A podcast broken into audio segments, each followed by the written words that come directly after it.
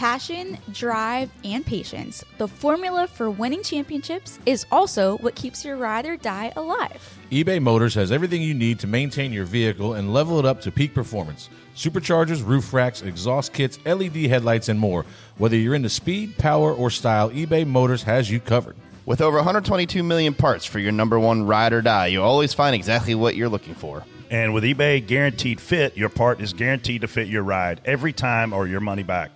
Because with eBay Motors, you're burning rubber, not cash. With all the parts you need at the prices you want, it's easy to make your car the M V P and bring home huge wins. That's right. Keep your ride or die alive at ebay motors dot com. Eligible items only. Exclusions apply. This episode is brought to you by Progressive Insurance. Whether you love true crime or comedy, celebrity interviews or news, you call the shots on what's in your podcast queue. And guess what? Now you can call them on your auto insurance, too, with the Name Your Price tool from Progressive. It works just the way it sounds. You tell Progressive how much you want to pay for car insurance, and they'll show you coverage options that fit your budget. Get your quote today at progressive dot com to join the over twenty-eight million drivers who trust Progressive. Progressive Casualty Insurance Company and Affiliates. Price and coverage match limited by state law.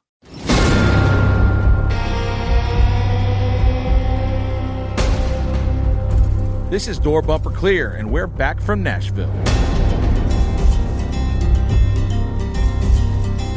Today we'll react to Hendrick Motorsports winning again, angry driver comments during the Cup race, silly season news, and much more.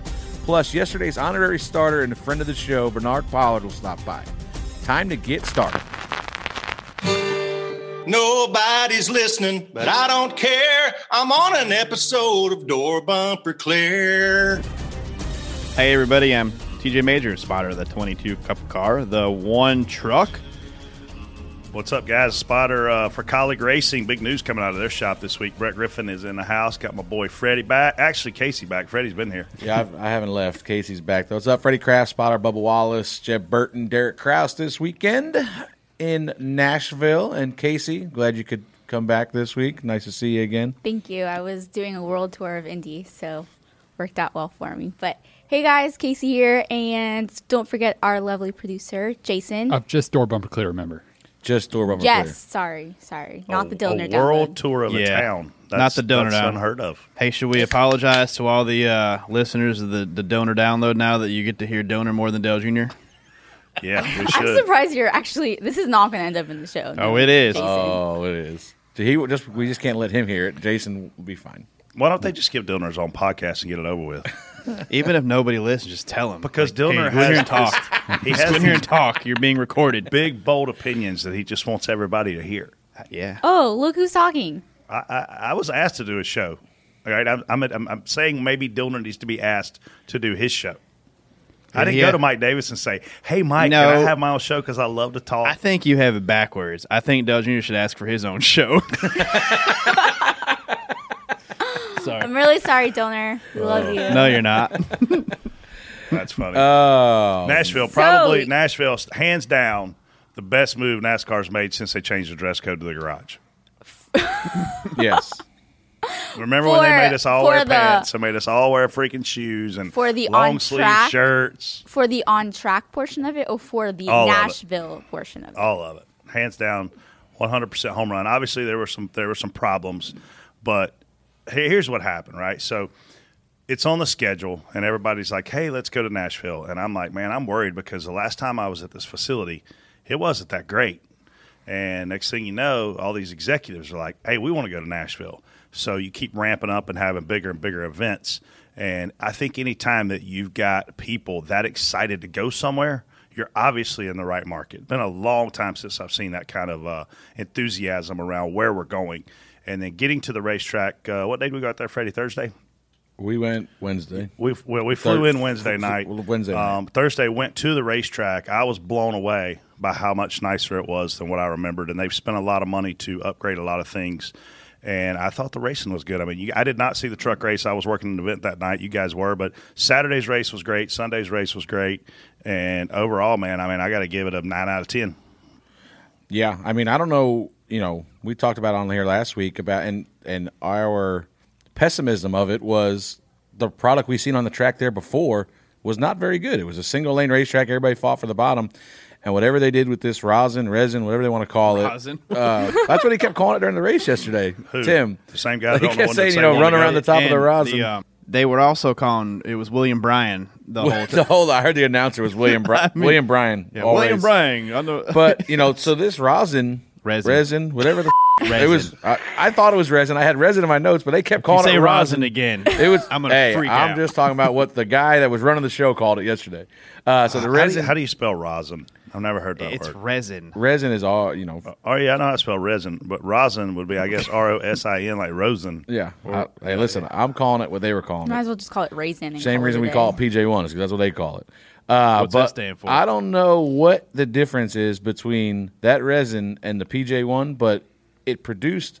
It wasn't just okay. We're going to run in, the, in out of the P J one, and then we're all going to run in the P J one. It like produced two or three lanes of racing to where you can move around a little bit, and and obviously, we say this all the time on here. The temperature helps a lot. You know, it's hot, it's slick, it's you know you're sliding around, and when you're sliding around like that, and these guys are driving the race car, it becomes less about aerodynamics and more about the mechanical grip, the race car, the setup. And that's why I see, think you see some guys maybe running a little better than they have in weeks past or weeks, you know, previous weeks, or you know, just guys that comers and goers and a little bit more racing. But you know, great track, hot, slick. I'd like to say great market, but I don't want to go back anytime soon. I don't think. I'm gonna tell you what, hot and slick. It was slick as a baby's ass yesterday. Yeah, pretty slick. I loved it. It was fun to watch. I, I um the guys didn't look like they were just cruising around there wide open. It looked like a lot of brakes were being used. It looked like they were slowing down to make the corners. Oh, they were tons they of were brakes. sliding around. They were spinning out. When's the last time you've seen that many guys spin out on their own? When's the last time you see that many rotors land on the track? I mean, I, I love it. Well, I, I think I think all that was awesome. You know, and, and you talk about and we obviously we beat this horse to death, but seven fifty engine package at they call it a short track. It's what one point three. Or something like that, yeah. uh, you know. So it races a little more like an intermediate than a short track, and this is the product you get. Uh, everybody's a great race, you know, sliding around. It's you know, it's it's a better race because of the engine package. So you know, it's just and and like talk about for a change, it's the test of equipment. How many guys did we see blow rotors apart yesterday? You know, it's you know, it's it's. it's I think the biggest takeaway here is that. How many cars you, you didn't have the big aero wash behind cars as much because they're so slow in the middle of the corner. They're going, I mean, extremely slow. A lot of brake, a lot of slowing down. You had a little bit of, a tiny bit of tightness, but if you went into the corner behind somebody, you didn't just automatically miss the corner. I mean, there was a little bit of it, but the like when you go to like a Charlotte or Texas, it's magnified way more. So. It, you could tell the guys that could get down there and turn better. Like like lap fifteen of the race, I was like, okay, that forty-seven. I told I told my crew chief, I'm like, the forty-seven and forty-two are pretty good. You could just see it. They could just turn.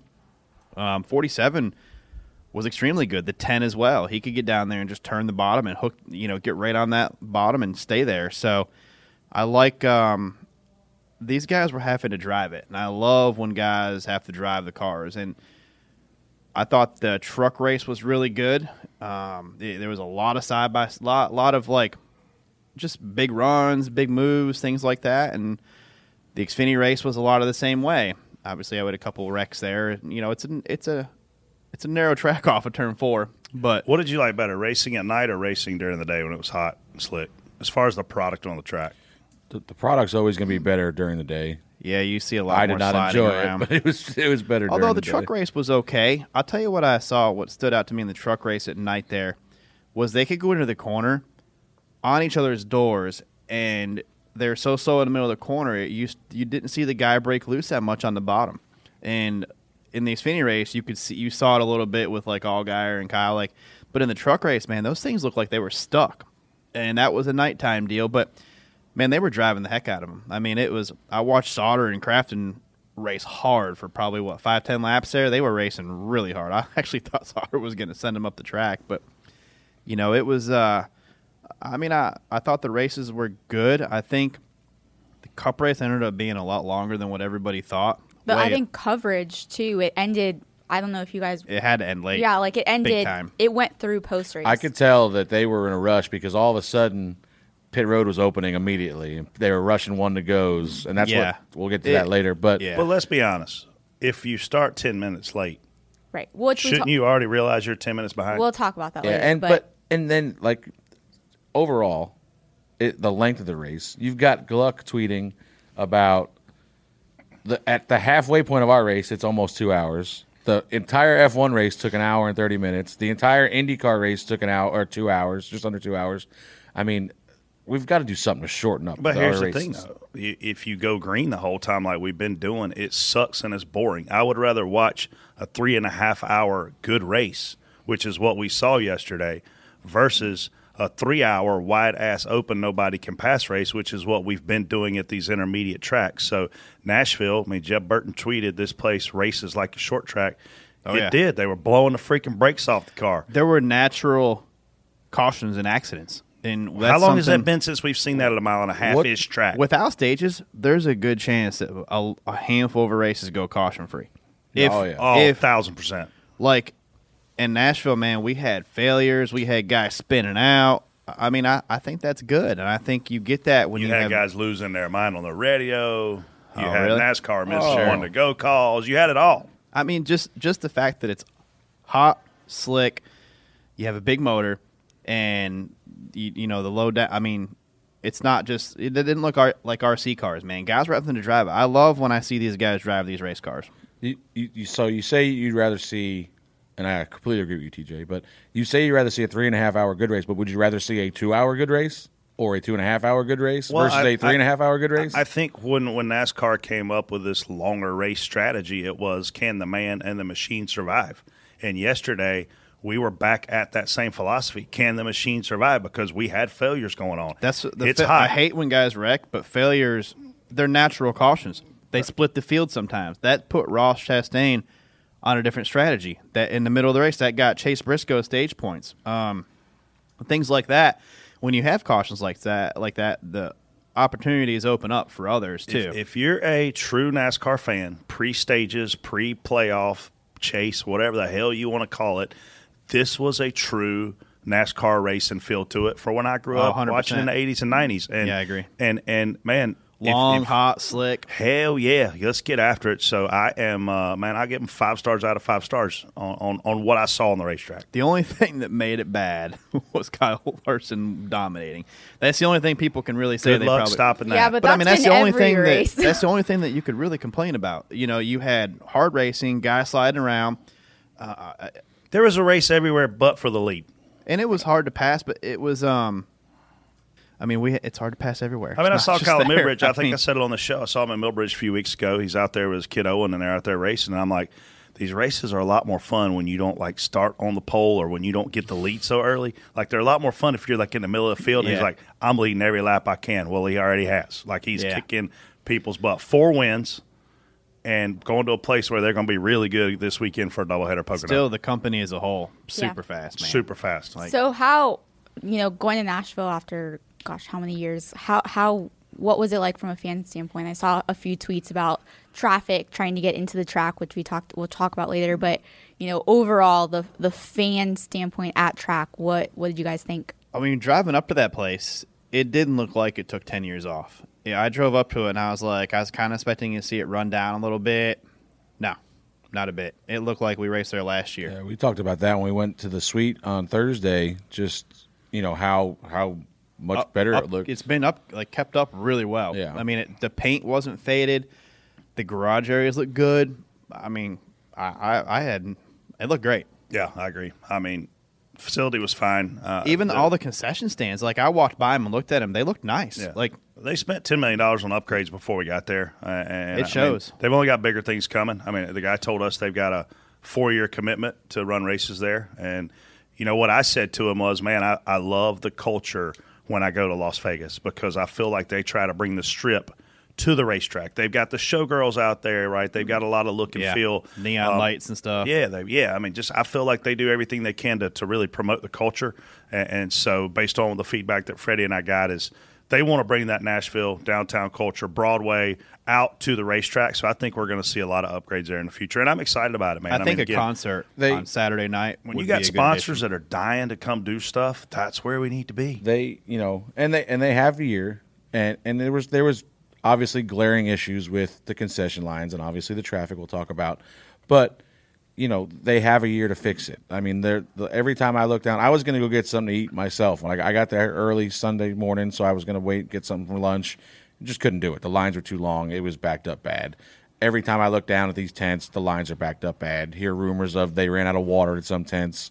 So, obviously, they've got to make adjustments, and maybe just allowing coolers is... So, we got to stop saying we're going to talk about it later. Let's talk about it now. There's no reason to wait. You can't... Look, I pull another racetrack on Saturday morning, okay? I get to the racetrack perfectly fine. I'm about the twenty-fifth car in line. I'm actually on a bus with thirty guests, and there's a dude standing at the road where you turn into the property, and that dude wants everybody to give him ten dollars.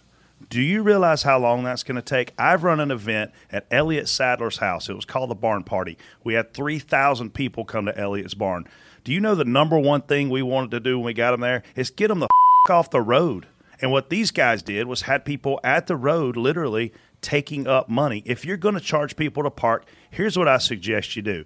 Put it in the price of their ticket. So, number one, you don't have to do that. Number two, if you're not going to do that, you're going to actually charge per car. Let them go park and then take their money. You can't do it the way they were trying to do it. So on Saturday, being thirtieth in line and seeing how long it took me because there was one lane turning into the track and one dude taking money, and it took forever, and I was like, holy cow, this is going to be a huge problem as the day goes on today. It's going to be an even bigger problem tomorrow, and here's why. This place was built for twenty-five thousand fans. They then added grandstands to expand it to forty thousand fans. So now you have two problems. You've got a road and infrastructure system built, and now you've doubled the capacity that you're going to let come in there. So from a parking perspective, I was told they stopped taking up money. Obviously, we saw the ten-minute delay. That could have all been avoided with a little bit of planning and a little bit of common sense. And I don't even know that it was only the parking fees, because I looked out the backstretch one time, which way a lot of us went in, and there's a three-lane – you call it three-lane – a two-lane with a turning lane in the center road, and they're using one lane of that road to come into the racetrack. So a five-lane highway. Yeah, essentially, like, because we see – if you go to – Uh, Loudon's an example. That's what I was going to say. They, they got to figure it out. They throw cones up everywhere, and you've got six lanes on a two-lane road to work with. Loudon is by far there's one way in, a one way in, and one way out. There's yeah. one road that goes by that racetrack, and they open when it's time for the race. Before the morning, it's three lanes in, one lane out, and when it's time to leave, it's three lanes out, and you roll out of there. Like, you don't. When you think aloud, I don't ever think like, oh, man, Travis is going to be terrible here. And Nashville will get another chance at this. And let me tell you something. Kentucky never did.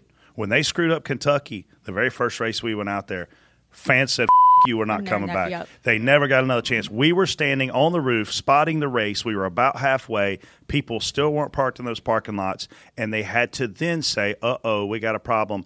You can't come to the racetrack. You got to leave because we got to get an exit plan going for after the race. So people weren't allowed to come and park and watch the race. So fans said, screw you, we're done. Nashville will have a second chance. Nashville, however, doesn't need to stay quiet on this matter. Eric Moses and his team need to come out today or tomorrow and say, hey, guys, we hear you, and we're going to fix these problems. You can't run out of water.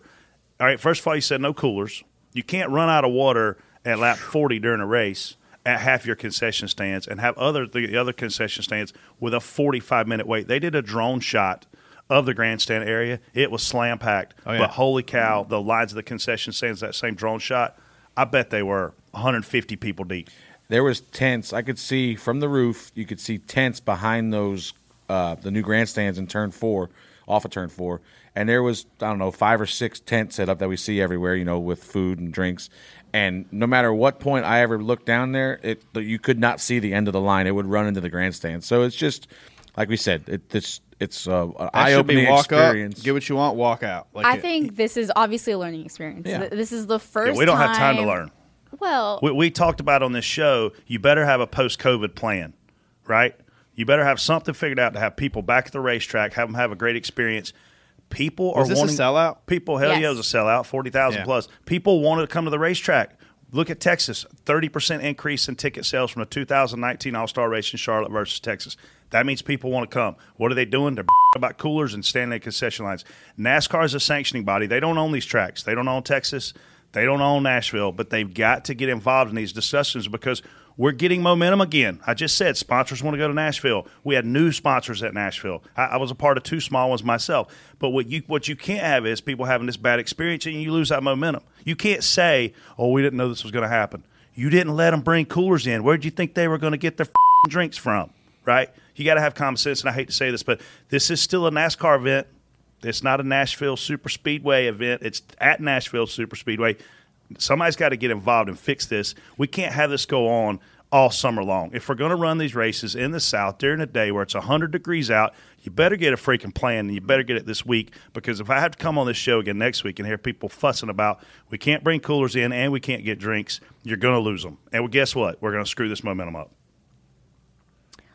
All Sorry, right. That was like a rant segment. I mean, weeks clearly. In the but, I mean, I'm serious. Too many positive things going on to let one issue, which is a sixteen-ounce bottle of water that I'm holding, be a problem. Well, I have to give a shout-out to N B C, though, because their coverage was spot on this weekend. I mean, starting out, like, their graphics package was great. I don't know, Jason, I think you – I'm sure you watched it. It was very good. Yeah, it was great. So, how was Dale Junior? Was he good? Was he rusty? I thought he – I didn't get to see pre-race with him and Paisley, which is unfortunate because I'd have loved to have watched that. Um, but, but man, uh, they did a good job. You know, yeah. I, I texted Jeff Burton before the race, and, and I literally said, hey, man, call it like you see it, because I'm still upset about how the booth handled that Ross Chastain incident at Sonoma. You know, you can't have a guy doing what he did and the booth not say. All they did was say, well, how about Chastain? Is that going to be a penalty? When there wasn't a penalty, the booth's got to call that. Your your job in the booth is don't lie to the fans. Um, and, and, and, look, yesterday was awesome coverage. Uh A lot of good content, and, and you could tell they'd been working hard to get ready for their first race, and, man, it was a doozy. Before we get started, let's hear a little bit more our amazing presenting sponsor, OfferPad. Hi, we're OfferPad, the new way homes are sold, the one stop for every type of home seller. At OfferPad, you can sell instantly, letting you skip home showings altogether. Plus, you get to pick your closing day, and we'll even throw in a free local move. Just go to OfferPad dot com, tell us about your home, and we'll send you a great cash offer within twenty-four hours. Accept the offer, and you're sold. Home selling doesn't get any easier. Or, if that's not your style, let OfferPad list your home so we can partner to maximize your investment. Listing with OfferPad comes with tons of free services, free handyman fixes, house cleaning, yard work, and more to get your home show ready. OfferPad can even advance renovation costs to help update countertops, carpets, and paint so you can maximize your home's value. And this is just the start of what's possible. Whatever way you want to sell, you're sold with OfferPad. Sell your way today at OfferPad dot com. Terms and conditions apply. Real estate brokerage services provided by OfferPad Brokerage, L L C. Equal housing opportunity. Hey, Door Bumper Clear listeners, are you looking to buy or sell your home? Well, our friends at OfferPad are eager to help you out. That's right. The market's hot right now, just like the temps outside, and you can get a competitive cash offer from OfferPad dot com in just twenty-four hours. T J, tell them how to do it. Well, you start by logging on to OfferPad dot com and fill out the five-minute form about your home. OfferPad's real estate experts will then get to work on your offer. Within twenty-four hours, that offer will be in your inbox. What you do is you take that great offer, and as a bonus, if you're moving locally, enjoy a free local move. Make sure you ask for T J and Brett as your movers. As long as you got a case of beer, I am down. Go get an offer on your home today at OfferPad dot com. When asked what you heard about OfferPad, select the NASCAR option so they know we sent you.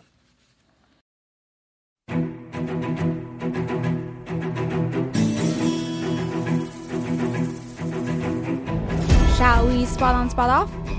First topic is for Freddie. Assault and battery charges against Chase Elliott's spotter, Eddie DeHaan, dropped, and he returned to the spotter stand at Nashville. Spot on, spot off. Man, it was great to see Eddie back there. I saw him Saturday during the Xfinity race. Um, went down there, gave him a big fist bump, big hug. Uh, just obviously, like we talked about on here, finally the truth comes out. This lady was full of shit the whole time.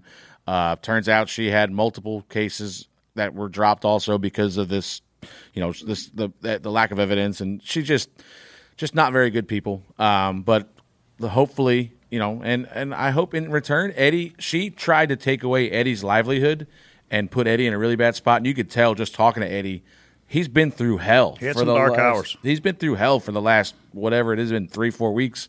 Uh, and and I hope there's some repercussions for them. I hope I hope some some damage comes to their livelihood. Brett. Uh, first of all, I'm happy for Eddie. You know, uh, uh, if there's a way to clear your name in today's world, and I don't know if there is a way, but I think he's certainly uh, proven that, hey, they didn't, you know, this was this was B S charges. Um, as we suggested you guys do, go read the Yelp page of the company uh, where the accuser uh, worked or owned, and there was a lot of shady-looking things that were uh, on that business profile.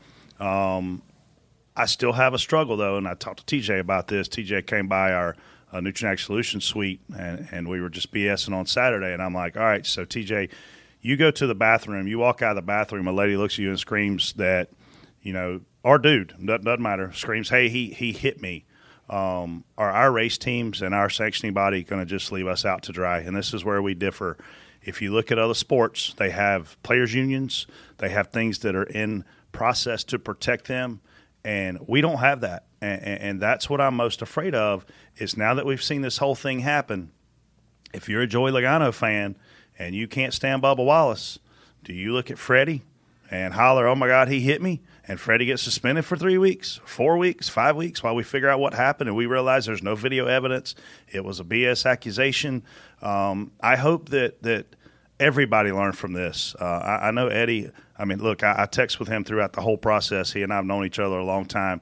He had a lot of dark days, a lot of dark nights, and uh, this this weighed on him and his family. I'm just glad he can put it behind him and move forward with it and, and try to clean up his reputation. And, and, and, look, I am the biggest anti-touching a female you ever meet. I've never laid my hands on a female, and if I see it happening, I'm going to intervene on their behalf to help them.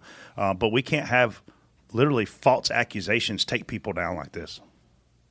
Yeah, I'm uh... – Spot uh, spot on for that being over and, you know, the truth coming out. And like you said, man, Eddie went through some, some dark times there.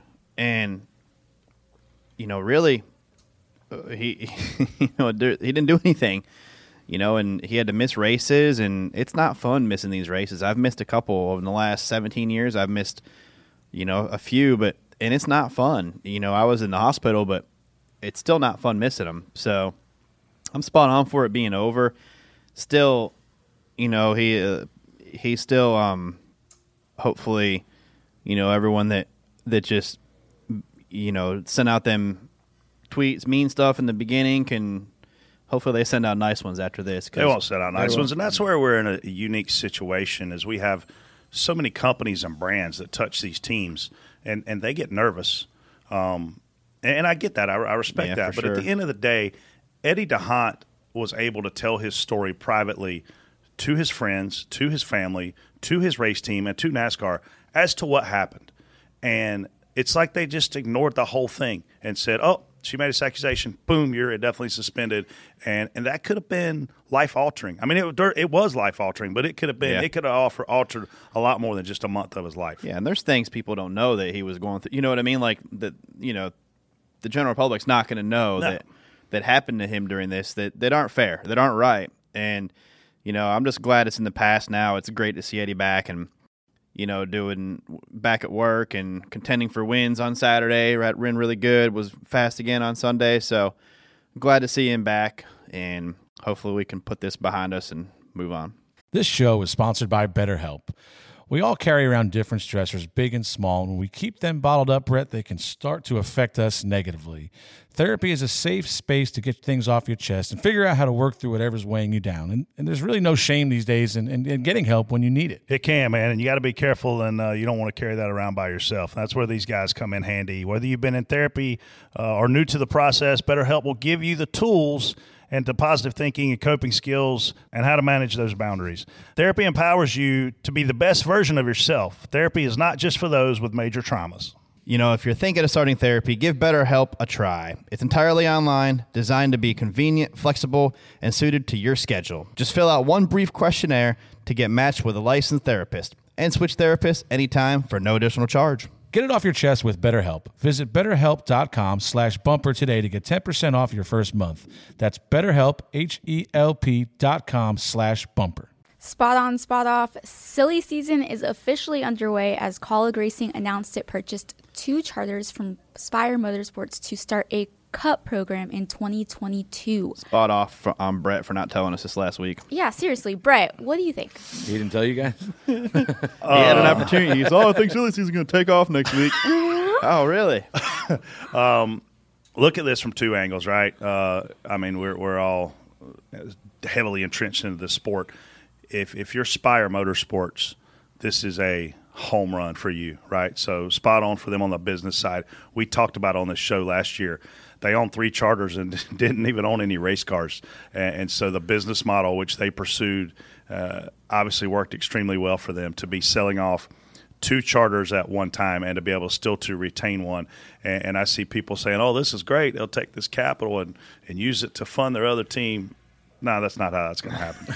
Um, yeah. you, you use sponsorship to fund your team. You don't use your existing capital because that's how you go out of business. To to all you people tweeting that, it's unfortunate you don't understand how so this Dickerson works. Dickerson bought an island. But I'm trying to help you. Um, but but spot on to, to Aspire from the business side because obviously a huge profit center for them the way they've done this. But look at the Kaulig Racing side. Um, who wants charters right now? Talk about Dale Junior Talk about Michael Jordan and Denny Hamlin. Talk about Pitbull and Trackhouse. There's all these talks of all these really high-profile people, and this really wealthy guy named Matt Kaulig went out and secured not one, which we we thought we saw one coming. Not one charter, but two, two charters. Um, so I'm going to tell you, if you're Trackhouse, if you're Denny Hamlin, if you're anybody else that was actually trying to get this charter, and look, Trackhouse was leasing this charter this year. So yeah. you would kind of think they had priority. Not not so fast, as Lee Corso says. Here comes Matt Kaulig in and Chris Rice in, and, and they go out and buy these two charters. And holy cow, talk about a way to come into the Cup Series. Now you've got to go out, solidify the sponsorship. You got one driver nailed down. Obviously, there's room for a second charter. People are saying A J will drive the second charter part-time. If we go back to qualifying and practice, they don't have to use A J for that charter. A J can make those races on his own accord. So I think a lot of different things, a lot of different doors can open. And from a spotter's perspective, before I pitch this to the other guys, this will change the spotting game too because Chris Rice was a former spotter. Chris Rice takes a lot of pride in hiring good spotters and having guys up there that he can trust, that he thinks can win.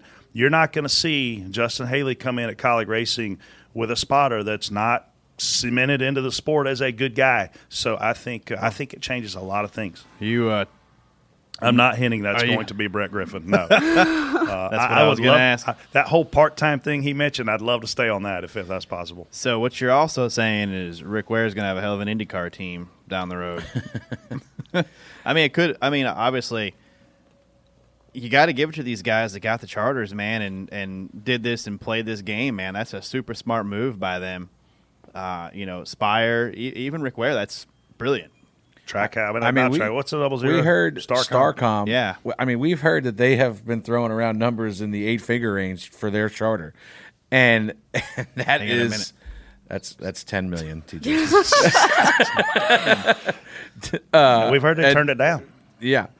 Um, Jeez, so, oh, uh, you know, and – yeah, no kidding. Daytona five hundred winner. I mean, just why not? I mean, just keep. You talk about anybody like you talk about just the ripple effects here. Like I had talked to you about, you know, Trackhouse is leasing a charter this year. There's been rumors that they're going to have a second team next year, and I said, well, that makes sense because then they can continue to lease a charter, maybe move it over to whatever their second car is going to be, and then buy a charter for the ninety-nine because you can't. I'm pretty sure you cannot lease a charter, the same charter, the same charter twice. So we're like, oh, you can do a little shell game there and move it around. Well, guess what? Now you can't do that now because that charter's gone. So maybe that, you know, that might affect their plans for the second team. But just like you said, you know, and one of the guys I think was a genius yesterday was B J McLeod because he comes out and he says, "I'm not selling my charter." So you know what that did? That means you better not lowball me because you're not getting it already. Whether or not he does or does not want to sell it, he's he's putting his foot in the ground that I'm, I'm not giving this thing away for sure. So, um, you know, it's just a lot of, you know, silly season's kind of ramping up. We we've heard some rumors through the through the grapevine of some guys going some places. G M S pops out of nowhere. I didn't see that coming. Where they're going to go Cup racing? Like what? What are you hearing? Yeah, yeah. I, I need to know more about the silly season yeah. stuff. What rumors are you hearing? Yeah, what are you hearing? I don't know. There's, you never know. There's some stuff going on. Yeah. Uh, I mean, who, I mean, obviously you hear the same stuff all over the place. Kurt Busch is probably the most sought after free agent, quote unquote. Um, so, so if he Tyler's going to be your teammate, maybe it's possible he might come to the twenty-three. He maybe uh, that's a guy I'm sure Trackhouse would love to get over there. Um, you know, so then that opens up the one ride. Who goes in the one ride? Maybe you're looking at a guy like Zane Smith. Um, you know, maybe one of these young guys got money. Somebody's got to go over there. Somebody's got to bring money to Ganassi, because I feel like they're they were they had a ton of speed yesterday, but they they need an influx of sponsorship. Um, so you, you see a lot of a lot of dominoes going to start falling in line here. Obviously, you get through the get through the summer, but it's uh, it's starting to ramp up here a little bit for sure. Do we think with this whole charter issue of there being only so many charters and so many people wanting them, what what do you think NASCAR will do, or do you think any any? I don't think NASCAR can do. I mean, they could. The only thing that they could do is enforce the the what is it, the bottom three rule? Yeah, which um, we know who that is. Yeah, um, so they can enforce that. Where I, I have to go back and check the rule, but if you're in the bottom three of the charter system for X amount of years consecutively, I think they can take your charter from you. Um, and then we've talked about on here before, I think twenty twenty-four, the charter agreement runs out. So maybe there's major changes coming in two or three years, but we don't know until we get there. So it's just going to be interesting to see. Like, the it's right now the, the haves want the charters and the have-nots have them. So it's kind of a good time go? because, you know, it seems like this new car is picking up some steam. People are wanting in, new facilities. You know, we're talking about even more new facilities next year. So it seems like... uh You know, I mean, it's exciting. I don't think people understand how the, the charters – look, the three of us could have gone out and bought a charter, and we could have bought a charter for, say, two to four million dollars, okay? And the way that the purses are working right now, the, the purses used to be published, okay? We used to know exactly how much was paid out to every single car. What they did with this charter system is they stopped that. And the guys who have the charters get paid more than the teams who do not have the charters, okay? So if you are a charter team, and let's say you're guaranteed to make four million dollars a year, um, if you run dead last, like a Rick Ware, and you have a two million dollars charter, well, what that tells you is there is a, a, a model that you can create to race on two million dollars and put another two million dollars a year in your pocket, and after three years, you've paid your charter off, and now you're sitting on something with a lot of equity in which you can sell for now six million dollars plus is what we're hearing. That's the business model, which I'm just laying out. Obviously, every single situation is different, just like every single spotter that's on the roof got there a different way, but that's kind of how the economics of these things can work. Um, but the supply and demand of it is really, really off right now. But you also have guys like Richard Petty Motorsports sitting on a charter that they're willing to sell, but they want you to keep Richard Petty's name. So is Freddie Kraft going to buy it and put Richard Petty's name on his charter? Well, not if he's got a big ego and he's wealthy. If you're Dell Junior and want to build your brand, you don't want to call it Richard Petty Motorsports, right? So there's a lot of things going on out there um, on the business side that are intriguing and, and interesting. And at the end of the day, no matter what you think, one organization landing two of these in today's climate is f- huge on the business side of the sport. Freddie, this one's for you. Spot on, spot off. After his first spin, Bubba Wallace. First spin. First one. First spin. We had a hell of a day yesterday. Bubba Wallace says they didn't clean up the effing rotor parts Bing. on the front stretch. Yeah. Effing Casey. Pathetic. No, effing, he said it right this time. We have effing races because they didn't do their job. I think he was mad. I, I can't tell.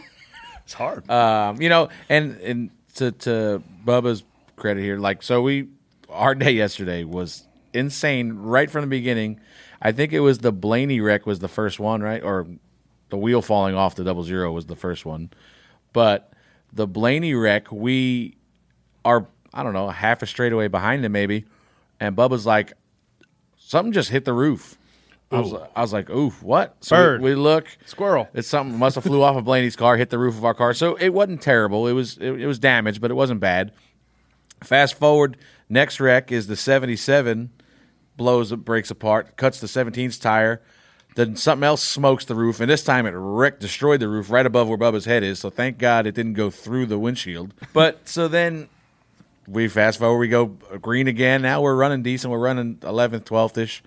And the thirteen car has an issue. Don't know what his issue is. He's rolling slow down the backstretch, comes to pit road. And I hear NASCAR start, like we talked about a couple weeks ago, checking with their people around the racetrack. Do you see anything? Flagman, you see anything? So-and-so, do you see anything? Nobody calls out debris that I heard. So we're digging along here. Bubba said, Bubba hits something on the front stretch, probably a brake rotor, and cuts a left front tire or left rear tire. And spins into the corner, and this is when he gets mad. He's like, "Well, you know, how did know? How, why is why are we racing with debris out here?" And it's and he's right because as soon as Kip gets on the racetrack, he's like, oh, there's debris all over the front stretch, you know, right here in the restart cone. That's that's literally, what, twenty, thirty yards to the right of the flagman? Like, the, I think a lot of the problem comes from people don't want to – anytime when T J can tout, and you guys both can vouch for this, they go to these corner spotters, and it's turn three, you got anything? Nope. Instantly. Look. Like, there's hey, no way you have t- you have looked thoroughly enough to every angle of your section if, and can still answer in five seconds. So, like, I know the goal is to not throw yellows, but at least take the time to look around, make sure before you just say, yep, we're all clear, Tower, because it's happened numerous times where we're good, and then Kip gets out there with the pace car, and he's like, oh, no, we got to blow this off over here because there's debris wherever. But just just take the time and, and do it right. Don't do it fast. T J, spot on, spot off. Uh, it's spot off if that's your car that gets caught up in that. But this is when you're having brake failures and stuff, this is the things that that – that happened from that too, and um, it's spot off for sure when you're an innocent bystander in it. Um, yeah, definitely. I mean, I hate seeing race cars get tore up like that for sure. Yeah, I mean, go back to Michigan two thousand practice. Elliott Sadler on the front stretch, his right rear, he ran over uh, a piece of Jesus, debris. Do you remember this? And it spun around backwards and it took off like an airplane, and he proceeded to flip all yeah. the way down the front stretch in I practice. Remember. I've never seen anything like that. I've never seen a car that high.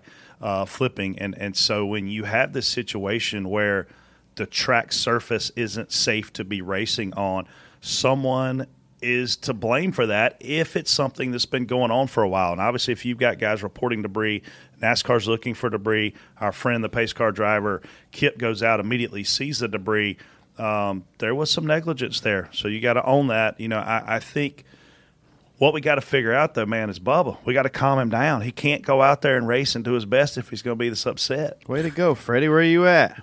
Listen, we you got flying through your windshield. Life coach. So and like it only got worse because then we're under McDowell off of turn two. Did and you just call Freddie a life coach? Yeah, that'll be a good. Remember we okay. Didn't something else hit your windshield earlier this year, or was it someone else? Uh, no, we had no. You hit my windshield this no, year. No, it was John Hunter. Oh, yeah, I mean, yeah. That was John Hunter. At Char- where, that was at Charlotte. It hit John Hunter. Yeah, John yeah. Hunter, yeah. Yeah, I did hit your windshield. That's true, you too. You landed on our windshield. Yeah. Damn, Freddie. Uh, Why like you hit us, too? So, yeah. then, so then, we. I mean, we're our, we're like kind of starting to salvage our race, get back in the top twenty, and we're we're going, uh, what's his name? Alfredo's in front of us, and they're, they're him and the thirty-four are up top, and we're on the bottom next to the thirty-four, and the thirty-eight gets loose, and the thirty-four just hangs a left. And just knocks us down to the infield. I and saw that. As he's spinning, Bubba's like, I'm f- there, Jesus. Like, so then we get rolling again, and we get three wide, and the guys on the bottom, I don't know, that didn't know we were out there. They wedge us in the fence. We saw that, too. And Bubba's like. All this was on T V, Bubba's Freddie. Like, oh, my God. He's like, how's the dog look? At least is the dog okay? I'm like, yeah, but we're never putting him on there again because everybody wants to hit him. We're going to have to pipe some country music into your radio to just keep everybody no, calm. He or needs, like Zen, he like needs yoga. Mariah Carey. That's what we have Mariah Carey's Mariah picture Carey. Of in there all yeah. the time. Oh, I've seen that picture. But yesterday was just. Yeah. Yesterday so after Talladega, just, did we change that that saying? Sometimes you're the bug, sometimes you're the sometimes you're the car, sometimes, sometimes you're the car, sometimes you're the windshield. Yeah. I mean, it was just yesterday was just one of those days where nothing was going yeah. right. I thought there was, de- I mean, a lot of guys had debris. Larson, I feel like he had the whole concession stand on his grill. And the pro- like, and you talk he about did. The debris, and not, and, and we talk about like when NASCAR calls to these people, but it's also your job. Like, be doing your job before they come to you. Like, how do you not? You, they're, if they're all over the front straightaway, how are you not getting called in? How's it not getting called in? Or, like, just be scanning at all times. Don't wait for the tower to go, hey, turn three, you got anything? Like, it's just, it's unfortunate. And, and you, like you said, there's multiple guys. The seventeen got his day ruined by flying rotor debris. We, we, we were behind three or four guys that had rotors come apart. So it's just, it's a heck of a day. Next one's a good one. Yeah. NASCAR didn't tell teams when they were choosing restart lanes to start stage three, and Kyle Busch says, I can effing call a race better than NASCAR's sorry ass. Maybe uh, spot on, spot on. M- maybe the NASCAR guys were on Broadway Saturday night. I mean, it's very possible. I, I mean, I don't care what Kyle says. I'm spot off for this because there was clearly a miscommunication. None of us, and when I say none of us, the entire roof, drivers, everything. Did not know. I think they closed pit road, and that was all that was said from what I remember. And the flagman, the flagman, when we were under it, the flag was out. Like, not wanting to go, not doing. The pace car lights were still on. At that point, you like this is like stage-changing decisions we're making here with choosing lanes.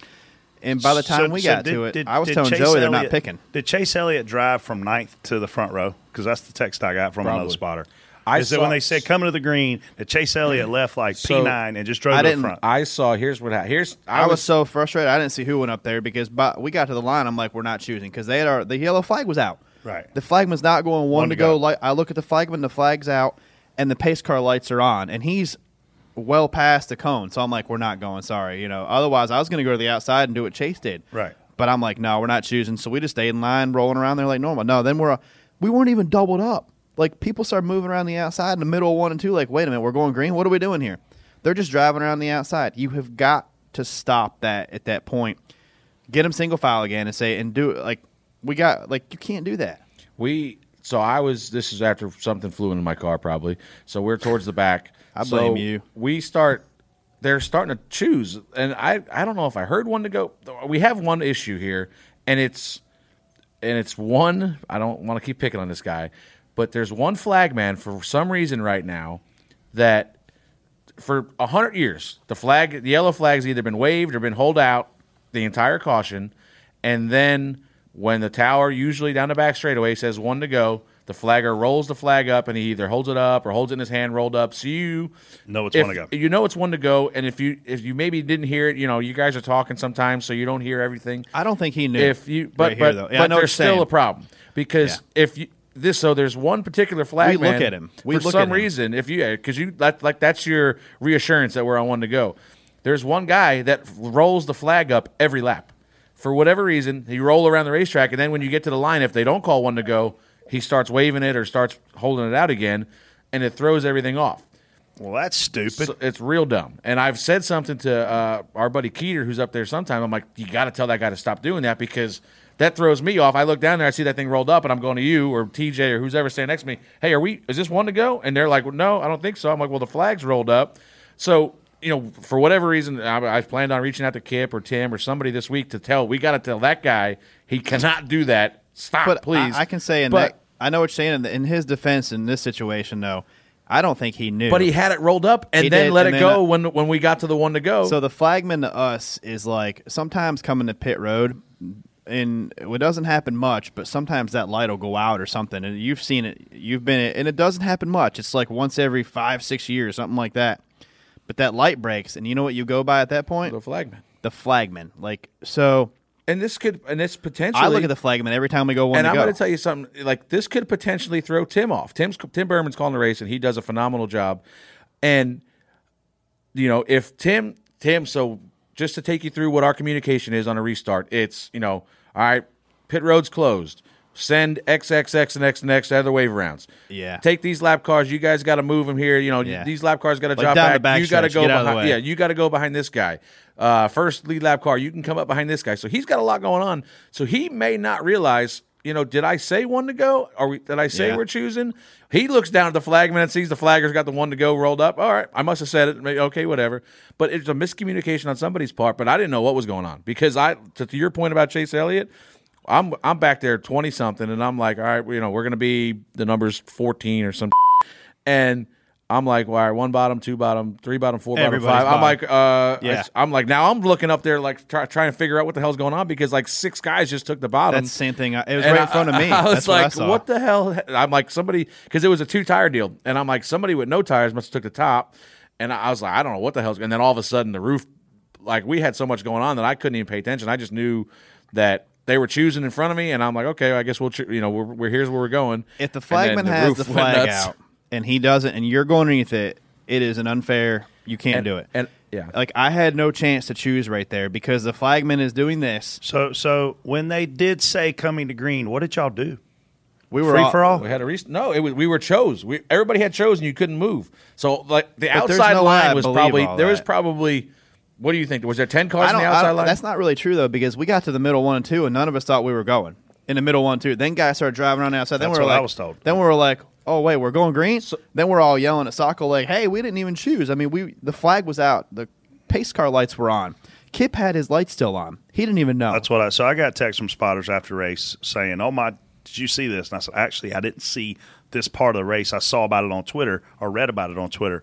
Um, and, and the first thing that one of the guys said to me was, Chase Elliott drove from ninth in line to the front row when they said coming to the green. Dude. None of us would have given up the front row, by the way. So I mean, you never see – never – it's – almost never going to happen where you see three guys in a row pick the same lane. No. Almost never. No. And this was like six guys. Not even at yeah. Bristol. And I'm like, that, I mean, I'm like, what's going on up there? It aggravates me because my I look at the flag and the guy had it out. And that if the guy has the yellow flag waving, I am not choosing because we are not getting one to go. So for whatever reason, and I, I still I have to go back and listen to their – I knew we were choosing. I don't know why I knew we were choosing. Well, they closed pit road. He did close pit road. But I was counting cars, so I knew we were choosing because I was thrown off by how many went to the bottom. But it, I might have just reacted to some guys choose, you know, like who, like Chase and whoever else it was. That's what I. That's top. what I did. Well, he said. He said. What I remember hearing is pit road's closed, and then we got over there, and the flagman was like rolling it up, putting it out. Roll, he didn't know, and uh, my, the and Kip's pretty good, man. Kip's like them lights on the pace car go off when he hits that line. We're going green. They were still on ten car lengths past the choose comb. So I saw guys like starting to choose, and I'm like, "Oh, we're choosing you. Take the you know." I, then I'm like, "Oh, never mind. We're not choosing. We're not choosing. Don't yeah. worry about it." And we weren't to the line. I yet. think I think it was probably, if I had to give the benefit of the doubt, it's Tim just assumed that he said it because he went through the rattle off of all the waves. But and, when you and got that many else. people up there, that has oh, to no. raise some sort of red flag. So, so let me ask y'all this: everybody, was how over many there. of how many of y'all screamed at the officials? Uh, I didn't scream. I'm just like, Sokol, we didn't choose. I didn't want like the yellow flag was out. A lot. Like, and what what were the officials doing? Just staring at y'all. He was acting like he's talking to the tower, acting but, or talking. Well, I don't know if he. I'm sure he was saying something, but like I don't know what but he was you saying. You couldn't hear him say nothing. Yeah, I don't. I can't hear that channel. Well, they, yeah, they had that private channel. That's not fair. We don't have private channels. But I mean, it, thanks like, to you. I wish they, I wish they could have seen the confusion up there because it's not no, just and one it, person. At that point, it should have been waved off, and it should have been just line back up and choose again. We could about this all day, Casey. Keep us, keep us on pace here. This is a big problem. We we can't yeah, do this. That's again. race changing for some cars. Oh, absolutely. Like, every car really, except the leader. Yeah, and Chase. Okay, picture this: it's Friday afternoon when a thought hits you. I can spend another weekend doing the same old whatever, or I can hop into my all-new Hyundai Santa Fe and hit the road. With available H-Track all-wheel drive and three-row seating, my whole family can head deep into the wild. Conquer the weekend in the all-new Hyundai Santa Fe. Visit Hyundai U S A dot com or call five six two, three one four, four six zero three for more details. Hyundai, there's joy in every journey. Hey, what's up, D B C fans? If you haven't heard about Anchor, it's the easiest way to make a podcast. Let us explain. Well, first of all, Freddie, the best part is it's free. There's nothing better than using a free, awesome service. To make the process simple and easy, there's creation tools that allow you to record and edit your podcast right from your phone or computer. Anchor helps people find your show by distributing the podcast for you so it can be heard on Spotify, Apple Podcasts, and many more platforms. Also, you can make money from your podcast with no minimum listenership. I like, I like money.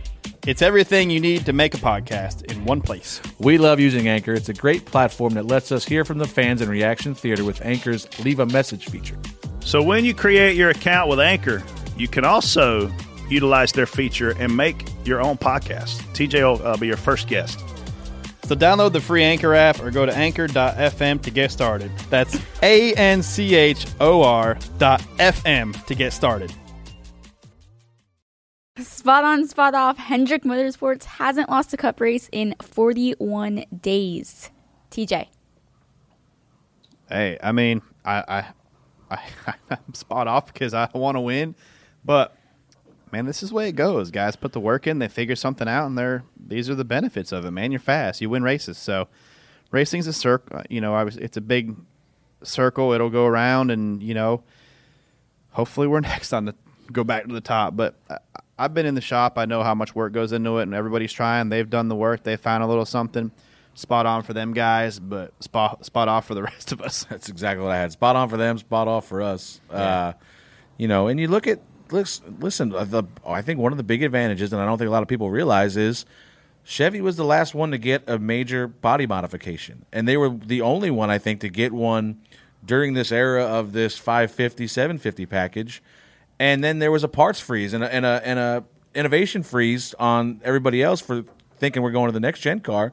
So now they're just reaping the benefits. Not, you know, we've also heard, you know, they're up ten horsepower on everybody now, maybe. Um, so last week it was like fifteen. You well, they gained fifteen. It was Twitter it, says sixteen because Freddie said sixteen. So it was, I'm like, you they, people didn't understand what he meant. The gain that we they gained sixteen. They were down about four, maybe five. So they're probably up ten on everybody now if you do the math. But you know they they're just hitting on everything. That, and it doesn't hurt. You have the best race car driver in probably the world out there driving him. Uh, but they're all fast, you know, and it's and we even seen yesterday the forty-two.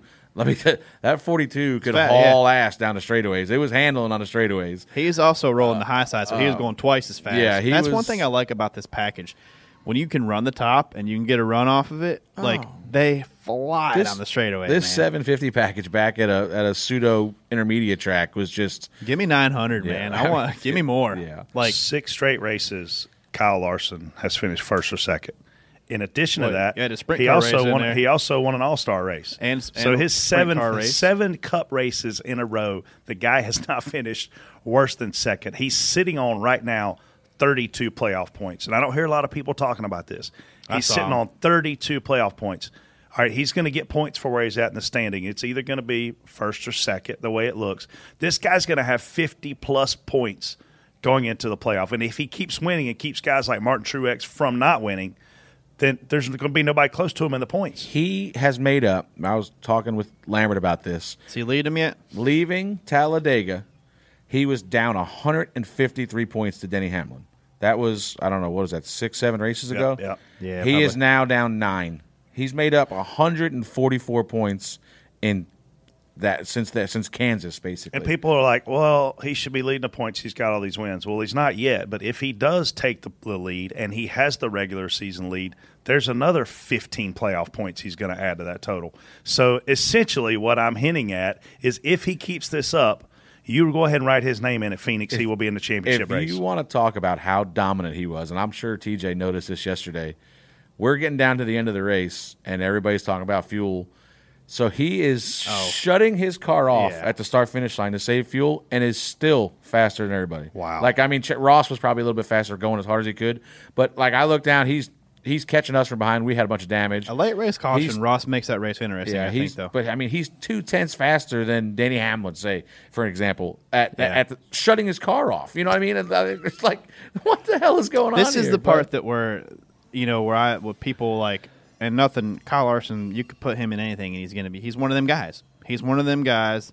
You, you're going to – you could put him on a snowmobile, and he's going to go fast. You know, he just has that – just just has that ability. But you take a guy like that, and you put him in this car right here, unbeatable. Like, you can, you see it. It's not that – it's not that, you know, Kyle Larson's just that much better at these cars than everybody else. You put – you know, you put a Denny in that car. You, you can have a lot of this. Look at Harvick, a couple years – like nine wins. What do you have, nine wins last year or something? Yeah. I mean, that's ridiculous. You know, and listen, he's, like I just said earlier, he's probably the best race car driver in the world right now. I don't know how you could argue, and maybe maybe you put Lewis Hamilton against him. Nah. But, I mean, they also have the best. I mean, they have, like, William Byron's been running top five every race. Chase Elliott's up there top five every race. All the Hendrick cars, mainly. I mean, you know, I mean, Bowman's, Bowman's a little bit spotty compared to the rest of them, but, I mean, But, but Bowman can be because Bowman's on season. He's sitting on two wins. Yeah, I know. That's a, what I'm he, saying. He's got he some trying? Yeah, he can, he's, he's he's, he can try some stuff. That's the point, yeah. I well, think I'd try whatever Kyle's trying. Let me ask I'll you have this. Whatever he's having. Let so. me ask you this. Like, what what can NASCAR do? Because I see people all the time on Twitter, oh, my God, this is ridiculous. They're cheating. Listen, they're not cheating. If they were cheating, they'd get caught. But is, is there going to be – yeah, I mean – This isn't NASCAR's – deal, no, in my opinion. Like it's, this a, it's up to us to catch up. Yep. Like This is where we go to work. And it's, listen, you can go and watch it. I mean, I'm sure you've seen it on S M T. You go in there and watch it. He just rolls into the corner. That thing just turns and carries speed. It's not that he has more ability to do that. It's just his equipment is working better. And you give a guy that's super talented like him a car that does that, good luck. Yeah. we, so. we Stuart Haas has been in left field. Point blank, left field all yeah. season. Eric I mean, was, Eric with, was okay, with the exception but... of Kevin Harvick, Stuart Haas Racing has been in left field. Yesterday, they were very relevant. All four of their cars were in top. Were in the top ten. Honestly, looked like one of them may have contention to win. Um, but as this thing plays out, it's like, hey, maybe it's not. I don't think Stuart Haas hit a hit a miracle button coming into this week. But to me, it's like, man, maybe this isn't bodies, or or is does it mean it's more bodies? Like what it yesterday told us something. But I'm telling you right now, y'all said asked me a few weeks ago, could could Kyle Larson win in a Stuart Haas car? Hell yeah, he could have. Yesterday he could have won a Stuart Haas car. He's untouchable right now. This guy's on fire. He is not. He's gonna, heating up. Remember that N B A Jam game? He's, he's not going to dominate. It's it. Right now he is. He's on he's fire. He's not going to dominate. Yeah. I was going to say, Jesus. He's not going to. He's not going to dominate in a Stuart Haas. He's led over fifteen hundred laps this year. He's going to be very competitive. You're talking about in a Stuart Haas. This, yeah. This, but look, yeah. This is how good we knew Kyle Larson was all along. He's only had one good Cup season in his career where he won multiple races. He won four races five years ago. And then he went back to his normal deal. He'd right-side it. He'd, he'd screw it up. Whatever would happen, he'd win one race a year. Kyle Larson's always out. been this good. And guess what? He's going to be here for another ten, twelve years, and he's going to probably stay mad the whole time. So good luck. I'll I think you. we need a uh, ga- drinking game that's you take a shot every time you say Kyle Larson on the show. I, no drink up because Kyle Larson – I think I think that, you know, and I listen, we've given him enough crap about it on here, but T J might have been right. I think it took Larson about a month to figure this package out because See, now that he lost a couple races back then. Now where he's just going to win them all. He was going to win the yeah. second race of the year till he crapped the bed I will, in that one. I will say. Course, that don't count. Oh, no, he was actually he was going to win that one. But, uh, like, this is just, you know, I personally didn't see these these this car being this strong. I knew they were going to be competitive, but – you didn't see any of them guys do this last year. Hey, and, and so, credit to Cliff Daniels. Man. Yeah, no, that's guy, their, I mean, man. Another guy that's just Kyle might right. He he might take Cliff Daniels right to the Hall of Fame here. I mean, they keep this pace up. Yeah, he's this is. Well, he, Freddie and I ate dinner at the same place that Kyle Larson did on, on Saturday night. I must not eat the same. We yeah. must not have had the same. Did not get the same stuff. yeah, I I mean, I ran into Priest on Friday. And then he won the truck race Friday. I was like, hey, you see? We ran at a Priest on Thursday yeah. at, at Old Red for a little while. It's cool to see them guys downtown, though. I mean, Denny and Kyle are, are out having dinner the night before the race on Broadway at Justin Timberlake's new place. Like, that's what NASCAR needs. We need those guys back out in public. Man, it was awesome. Yeah. Great, uh, great I'm, weekend. Yeah. I do think there's an opportunity, like, just kind of off topic here to do more things, you know, as it gets safer for the drivers to be more involved with, you know, like, I don't, I don't mean, I know it's, I miss autograph session, things how, like that. Like how have a, have have drivers been doing more appearances? I hear a few. It's still really, really, really being super cautious, you know, and, and for obvious reasons, the liability part of it. Uh, the sponsors, Casey, as you know, they don't want to have an event and have a driver come and actually get COVID from their event, right? So, so COVID is still a thing. Um, you know, a lot of drivers are vaccinated, but a lot aren't. You know, um, so. It's it's a fickle ground. If a guy goes out on his own personal time and gets it, it's like, oh, well, he shouldn't have done that. But if you get it on your company time, right. Man, that's a tough deal. So Jeb was able – Jeb's been vaccinated. Uh, publicly said so on his Twitter when he did. He came up to the suite for the first time since the pandemic started um, and, and did a quick Q and A. We did not do pictures with everybody. We did not do autographs. It literally was came in, gave him his space, did a Q and A, sent him out of there. So, but, yeah, I mean, it's just going to keep getting better. If you get to – if you want to wonder what COVID's like, go to Nashville, Tennessee. It is a sea of people. Insane. Spot on, spot off. Chase Elliott was disqualified from his thirteenth place finish because of five loose lug nuts. He then tweeted, if it had come off and we crash, would we then get to keep our stage points? Honest question. Brett. I don't know how you have five lug nuts loose unless the gun's broke. I mean, unless the gun's broke, yeah. And we do we do have guns that break. And sure. the, again, the teams don't own these guns, so they could have had a faulty gun. Um, but five loose lug nuts is is insane. Chase's question is fair. Um, Bob Pockris then says that if if it's deemed you, you know, did it the wrong way, we can kick everybody out for a month, which is again insane. I don't know when anybody would intentionally leave a wheel loose. Um, so the fact that, that they're even talking about that is insane. But um, it would have been better for Chase Elliott to have to have spun out in terms of where he finished. And, and where he finished, you know, it won't make a difference whether or not he makes the playoffs. He's going to make the playoffs. But it does make a difference where he starts Pocono. Um, so just an unfortunate situation. But somebody owes us an explanation as to why five lug nuts were loose. So let's, I mean, I mean, you could pull the curtain back a little bit. Did Quinn Hough's team go down there and pit this car under caution? The same team that might have been. I don't, I don't think that's what happened though. But listen, let's. You know, I mean, like I said, we could we could pull the curtain back here a little bit. They only checked the lug nuts at the end of the race, so everybody on pit road games the system a little bit, and you're probably only hitting four all race long until you get to that last pit stop, and you know, okay, this is probably potentially our last stop where we're gonna. We better make sure we got five on. We don't want to find. We don't want to lose a crew chief. We just saw Denny People Hamlin have pitted. At the end of the race, Denny Hamlin just, just pit at the end of the All-Star race because he had two missing lugs. That. I've done that before because, as well. And he didn't want to lose Chris Gabehart for this race this weekend.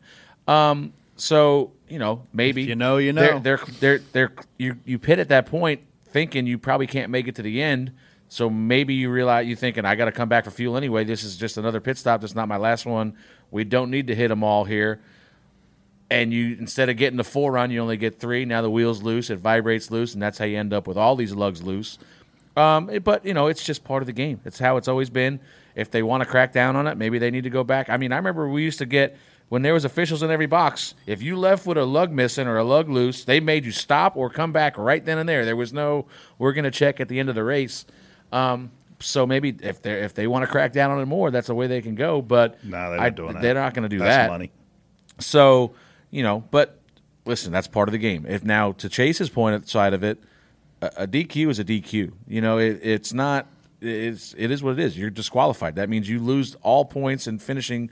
You know, you're, you're it's used to be all points and all money for that event. I don't know. It's probably the same, not the same now with the charter system. But I mean, but that's, if he's but if he spins out and a caution comes out and he comes down pit road and gets four new tires.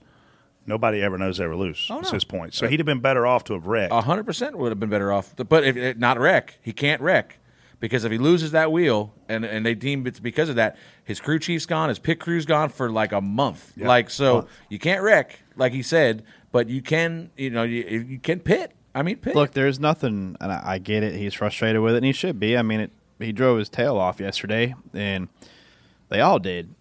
You you race that hard, then you don't you know you don't get anything from it. It's, it's not fun, but you know they gotta wheels come off. That's bad, obviously. Bad. That wheel, dangerous. I mean, that's very dangerous. So that's why, and they don't play around with it. No. So that's why you know we've had guys pit, and I don't know if they knew about it beforehand. I'm guessing I don't know. I mean, if they wouldn't, if he knew about it, I'm sure Allen would have pitted him. I'm yeah, guessing there's no way that they knew and stayed out. Yeah, just knowing that. Unless they knew and it, they thought they had one, you know, because I'm sure he was – I don't know. I didn't go back and listen to it yet. But I'm sure he was talking about a vibration of some sort because you can't have five loose lugs without a vibration. Would um, you Would you rather get D Q'd and get to keep your crew chief at Pocono, or would you rather have the, the crew chief suspended and you finish thirteenth? A D Q. Sus- nope, suspend the crew chief. Uh, depend- what's well, the, what's the suspension, how, T J? Well, we know that it depends on how you ran. I mean, it depends on how you ran. If you had a stage win, I'm probably going with. And the, he had a stage win. I'm probably taking the stage win then. That's um, a playoff point he gave up. So yeah, I'm probably I'm probably taking any point I can get at that point. You know, you got so, to. So when he's screaming loose wheel, and he was screaming it, well, they should have pitted him. I would. Yeah, I mean that's the best call. They they, you, they they screwed up. They should have pitted him. Because they'd have kept their stage win, and they'd have still had a chance to get a finishing position. And honestly, he didn't get – where would he Where did he end up finishing? Pretty f- decently far back, right? thirteenth. Okay, and, I mean, I'm saying if he pitted, he'd probably what? One down, twenty-something. Yeah, low twenties probably. I mean, that's better than – You're going to get points, and it, you're going to keep your playoff point, yep. And you're going to keep your crew chief in that situation. So once as this went down, strategy was bad. Wrong yeah. call. Yeah, you got to pit him. I mean, if got, they knew. You have to. Yeah, if you if you like I said, there's no way they didn't have some kind of vibration. So if they had that and they didn't pit, that that's on them. Yep. Spot on, spot off. Adam Stern reported that NASCAR has made significant progress recently to sign a new manufacturer. And Honda. Freddie. I mean, good. I mean, new money coming in is good. That, Brett. Can you clear your throat again? Uh, a little bit louder. Brett, did you just get a Civic? no, no, I did not. Um, But anytime you had this coming in, you know, another manufacturer brings more money, brings more competition. There's there's no way it's bad for the sport. No, I agree. Spot on. Big spot on. I hope this happens. I hope multiple manufacturers come in. What a great time for a manufacturer to come in when we're essentially buying common bodies and common chassis from an outside vendor. Uh, come in, develop your engine package, hire you some drivers. Uh, what what a great time to, to, to make that happen. I hope we see it happen. Let me, let me ask you this. Say they announce tomorrow that some certain car company that starts with the letter H is going to go cup racing. One, I'm assuming with the way the new car is going to be, they have to go straight to cup. We saw Toyota come in in trucks, but yeah, you yeah. would think with the way this car, what's the earliest you think you see him? Holy cow. twenty-four? Yeah, I was going to say twenty-three if you said it tomorrow. Um, just because of how easy it's going to – well, I shouldn't say easy because everybody – so I don't know if this has been made – Uh, or what we've talked about on the show. Before Casey can buy a cup chassis, Brett has an opportunity to buy one first. So before you can buy two, I have to have bought one. So I, when I say it's going to be easy to come in and do this, that not that's not necessarily the case. But in terms of a common platform, I think that makes it be able to happen faster, Freddie, than what we used to see when teams come in or new manufacturers come in. I mean, when Dodge came in, they hired Ray. That was a whole big process. Toyota came in. They obviously had the Red Bull Alliance, the M W R play there, coming out of the Truck Series, doing things there. So it it is a long progress process. But I do think the common, you know, suppliers make this go Accelerate. smoother. It's more efficient. It's more economical. Then you, you know what your costs are. You didn't used to know. Like you thought you knew. But as they're doing these budgets right now, they know what their costs are going to be with this new car. Yeah, I, I, it's to me it's exciting that something that people want in, and you know that's a good problem to have. So, I th- uh, yeah, Adam, whatever. It does a lot for your brand. I mean, if you want to Americanize, yeah. come to NASCAR. You who Americanize? That's what Toyota did. I, I know, mean, but that's, who but is you, it? But you, you said that H word. Oh.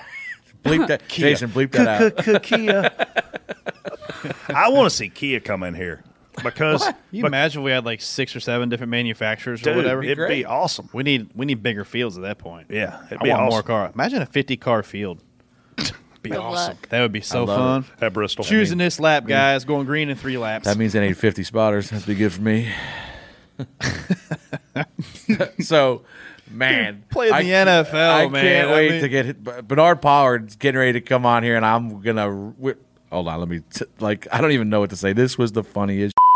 Dude, this dude scared was to scared death. to death in the flag stand. He's holding like, on. Somebody would like try to get a picture with him, and he's like, "Oh yeah," and he would lean into the picture but hold on to the railing the whole time. Like, I can't wait. But Bernard Pollard is going to join us right now to talk about his day yesterday, waving the green flag and his first experience at a NASCAR race. Please don't call him scared on the show. He might come through the screen uh, and attack us. Oh, he was scared to death. Yeah, we need to say, I'm going to oh. His nickname's Crush Boy. We can't call him scared. He's probably been trying to hit me anyway for like the last two yeah, years. Yeah, we need to line that up still because I'd love to see that. Can we? Yeah, this needs to happen. There's got to be something on the other side. He's got to get in a car or something. Yeah.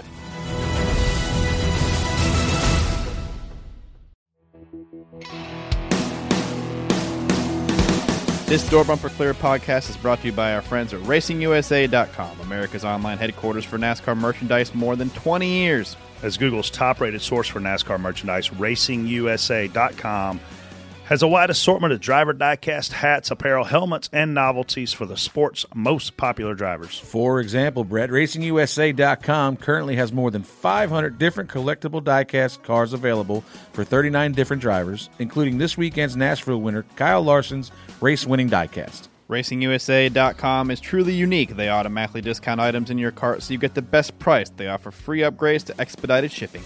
They guarantee the lowest pre-order prices. They ship all in-stock orders the next business day.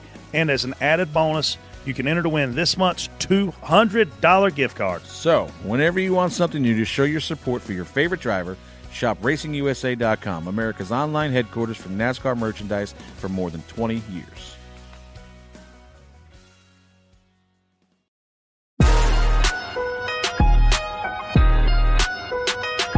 Really thought you'd show up here holding on to that rail still. hey, hey, sucker! Hey, I got I got enough voice to knock you out. Well, I didn't say you were scared. Freddie did, but uh, no. Bernard, that's the first thing I told them when they said you were coming on. I said, look, if y'all call him scared and he comes through this T V screen, he's not going to kick my ass first. He's going after y'all. No, you ain't gonna. You're not going to get me. I'm going to go stand on that flag stand. You won't get me up there. Hey, you ain't got to worry about me going there. Let's start over here. Like, first experience, Bernard Pollard's in the house, obviously, guys.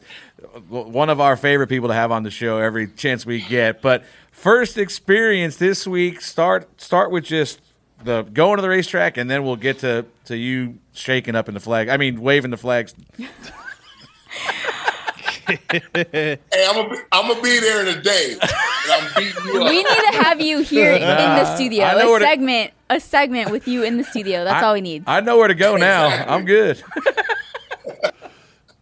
Man, it, so, I mean, honestly, I'm I'm still trying to digest what took place. I mean, for me, it was my first race. And we've talked, we've all talked before, and you guys know I, I came on this thing late at thirty-five years old to give racing a try, uh, and fell in, I fell in love with it. I fell in love just watching T V, you know what I mean? And to go to a race, I saw commitment. Um, and when I say commitment, I'm talking about the fans. Um, I'm there at ten, ten fifteen, I believe it was. And the fans, I went over uh, where the R Vs and, and all, like it was like six or eight different, you know, R V sections. And to go over there, it was awesome uh, to see the fans cornhole. It was almost like tailgating, right? And so I've never lived that life before. So playing football, I've always, you know, from the hotel, you know, in the gates and go to the locker room. I never saw it from this, from the side. So to see it from that point of view, Uh, to talk with Al and to Jim, we went over there to their R V, and I, man, to talk to so many different race fans who, who who root for different drivers, but at the same time, they're like, "Yo, we here to have a good time," and to talk, you know, mess and and and and have laughter and break bread together. So that was awesome. I had a couple police officers stop me and and was just like, "Yo, we follow you on Twitter. Like, thank you. Like, this is awesome, right?" So all of this is before. So I go down and I enjoy the fan experience. I'm fans just yelling at me, and I'm looking at, you know, old people, young people.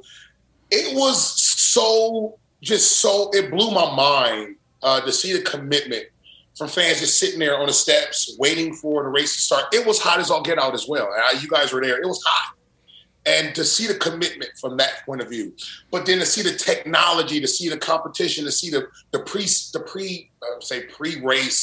I was on their pregame, but pre-race things going on, talking with the teams, uh, it blew my mind. It blew my mind, man. And uh, I was I was good before the race, and when the race started, it was just all. Oh, now I was scared in the tower.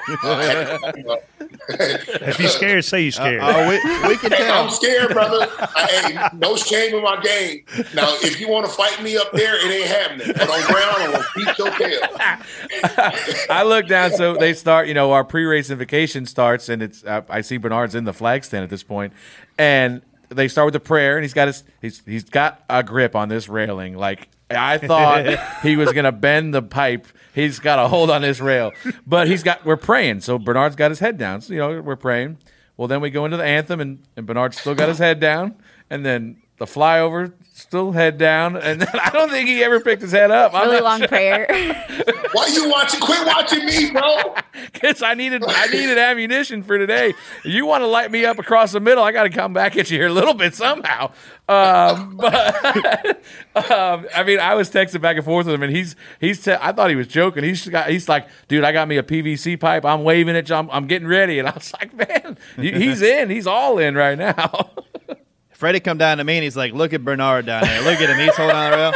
It looked like Wes Welker was coming over the middle carrying the ball, man. You were like, oh, I'm look out. Hey, Wes could have scored, brother. I wouldn't let go of that rule.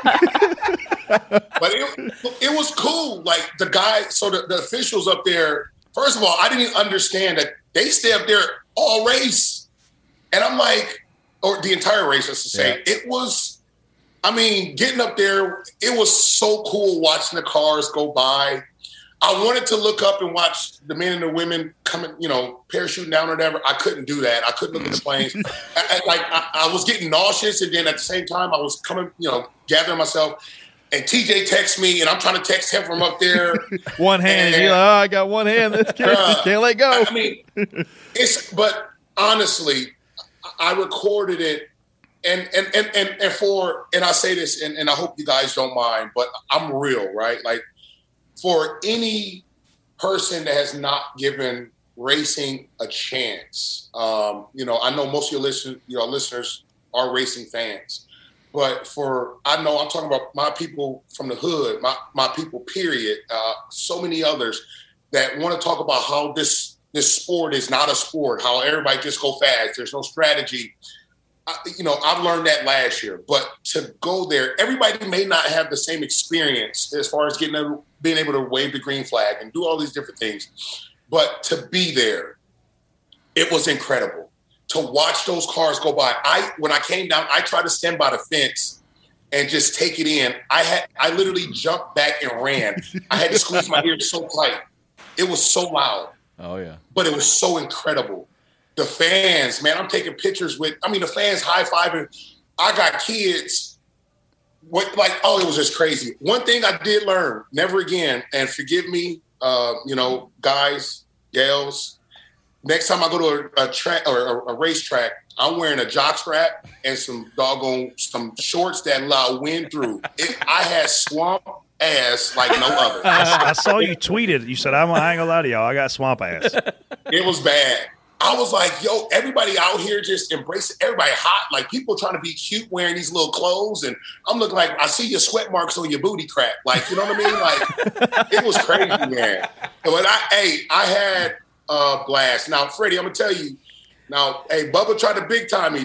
I'm going to grab what? that little sucker next time. Yeah, man. He, was, he went by on a golf cart, and I was like, what's up, man? He was just like, yo, I was like, bruh. Like, all right, that's cool. All right, well, maybe you but can no, hit him. Good, you can hit him instead of me then. I'm good with that. Well, I can't wait for your ride-along one day. That ain't happening. So I was going to say, I said, I, I was thinking about yesterday. I was like, man, it would have been cool to get him up here, but I guess we, you, the, like if the flag stand messes you up that bad, I guess we got no shot at getting you on the roof. Yeah, it ain't, it ain't, it ain't happening, bro. It ain't, it ain't happening. But I will be at, I will be at more races this year and you know, for years to come. It was super exciting. Where'd you watch um, the race from? Or I know so you probably I, bounced around. Yeah. So I was bouncing around. I actually, man, I, I got an opportunity to talk with uh, Mister Hendrick.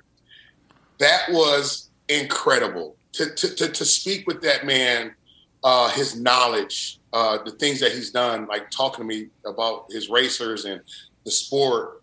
That, like literally, like I said, most people may not be able to experience the way I experienced, but but the cool thing, Bernard, they actually, man, fans can like yeah. we do a lot of cool access things that no other sports do. Now, do you get to do right. pit road every race? No. Garage pass every race? No. I mean, I've picked a lot of random people off Twitter over the years and given them garage passes so they can come mm-hmm. in and experience. So if you stay a fan long enough in our sport, you can meet our drivers. You know, and you can meet them at autograph sessions, and there's just so many ways to experience. Right, when you go to Las Vegas, um, you can you can buy a ticket that literally is right above the garages, so you see yeah. everything going on in the garages. It's like we're zoo animals that weekend, man. They're looking through the windows yeah. at us and waving at us like it's the coolest thing ever. So, so like you got obviously a little bit more behind the scenes um, in terms of waving the flag, uh, but man, it's not uncommon for fans to get that kind of kind of cool access. I got to ask you this though: you did all them cool things. What's the one thing that surprised you the most?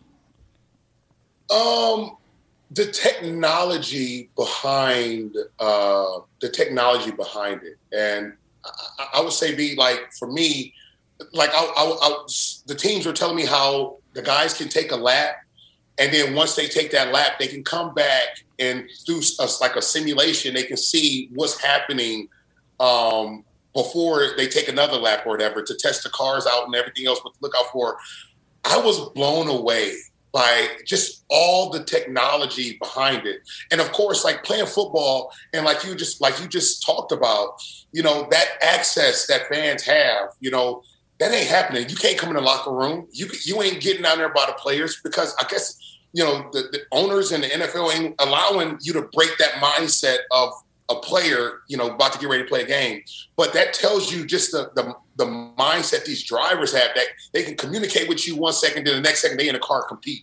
And I'm just looking like that is that was just awesome. But like I said, the technology behind it, and just to be able to see the teams, the pit crew, you know, being able to, I'm like, yo, what position did you play? It was a bunch of linebackers, some guys that play linemen or or running back, and they're like, they they literally, the positions they carry in the pit crew is kind of similar to the positions they played on the football field.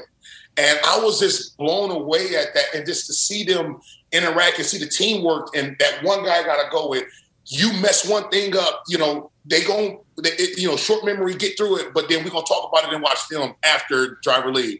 I was like, yo, like, this is mind blown, man. It was crazy.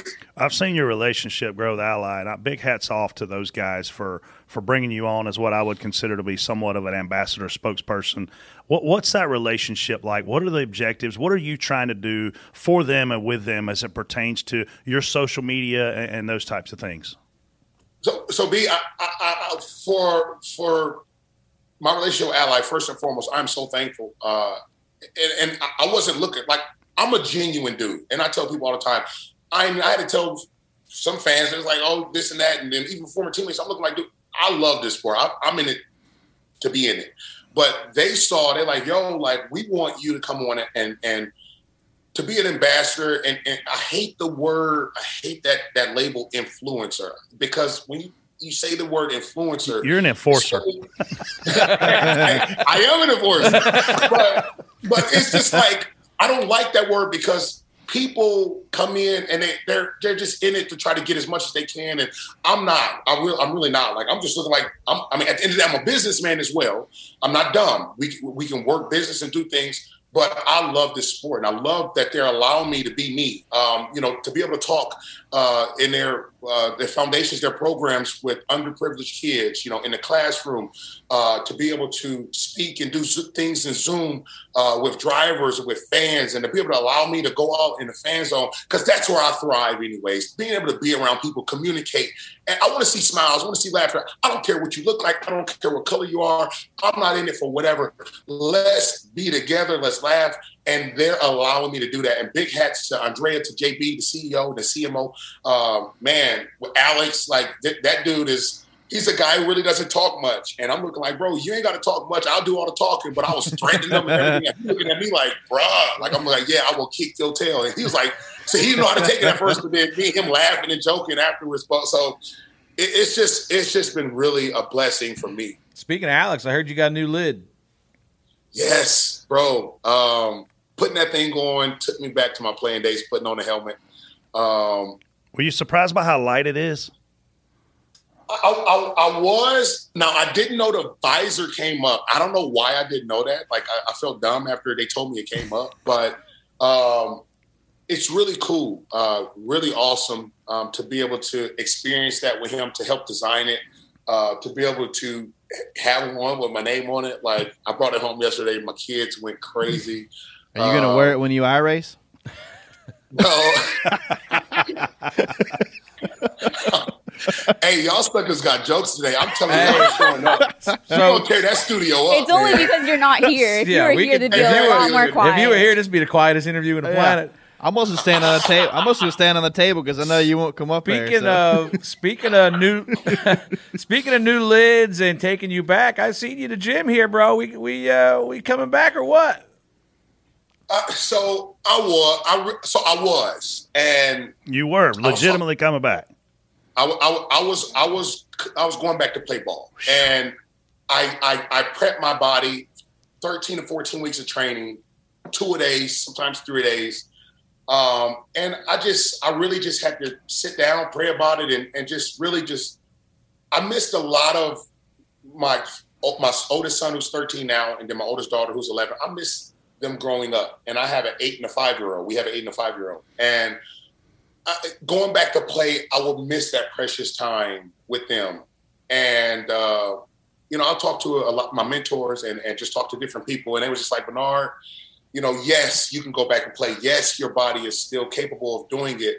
Um, but, you know, are, you know, is it worth it, you know, to lose that time with your oldest boy who's going into his eighth grade year, and then my daughter who's in, you know, she's playing club volleyball, and I'm able to go to their games, and I wouldn't be able to do that. You know, right now I'll be at O T As and mini camps and different things like that.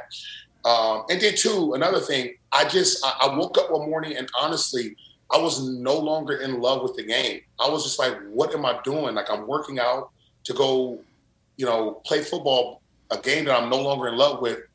And I'm just like, no, I gotta, I gotta sit this one out. And uh, so I'm still working out. Uh, I love training. I love, I love coaching uh, my players, you know, my D Bs, my linebackers that come with me and train with me. And then I love, I'm the defensive coordinator for my son's middle school. I love that. And so that's my new love. That's my new passion now.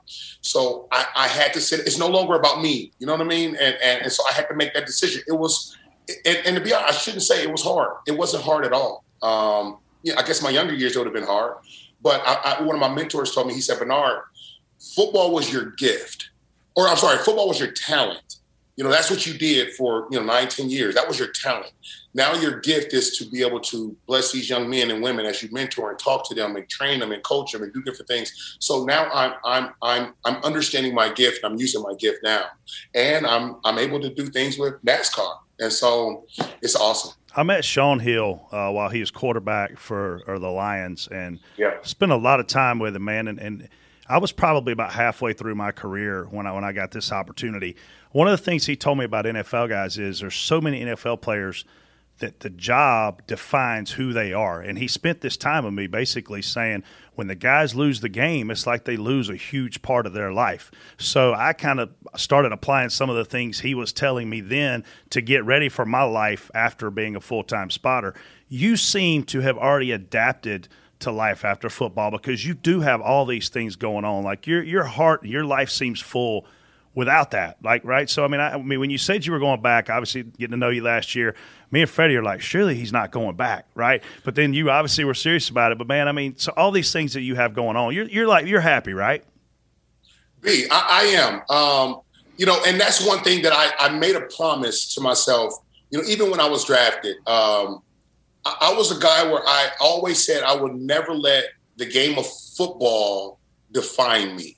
I'm not – I am more than a football player, right? Like, I can do more than just that. Some guys literally, when they are no longer able to play the game, when they get hurt and they can't play it or they retire, you know, uh, like Michael Irvin was a, one, and I'll I'll say it. Michael Irvin talked about how he needs the locker room. I don't need a damn locker room. I don't need a coach. I don't need the game of football. I am perfectly fine. I am in love with my family. I love seeing my kids. I love seeing my wife. I love, you know, being home and being able to see them play sports or being able to take them places. And, and I love that. I don't need to be around these guys or be around the locker room or be around that environment to be able to live. Like, look, I skip that, screw that. Th- those days are over. And uh, some guys can't. The game of football defines them. And that's when you see, you know, the the the and, and I hate to talk about it, but that's when you see the suicides. You see the guys just going crazy because, you know, they need, you know, that affirmation from the fans. They need that, you know, that that that that fix. They literally need that Toradol, literally pills or shots in the butt, because that's what they live. That that defined them. They need the pregame work. They need all of that stuff. I don't. I really don't. And uh, you know, I talk to a lot of players that are struggling to this day because they no longer play, or they know they're on their way out. They wear, they, they know they're on their way out, and they don't know how to cope with that. And it's just looking like, bro, like, enjoy the game.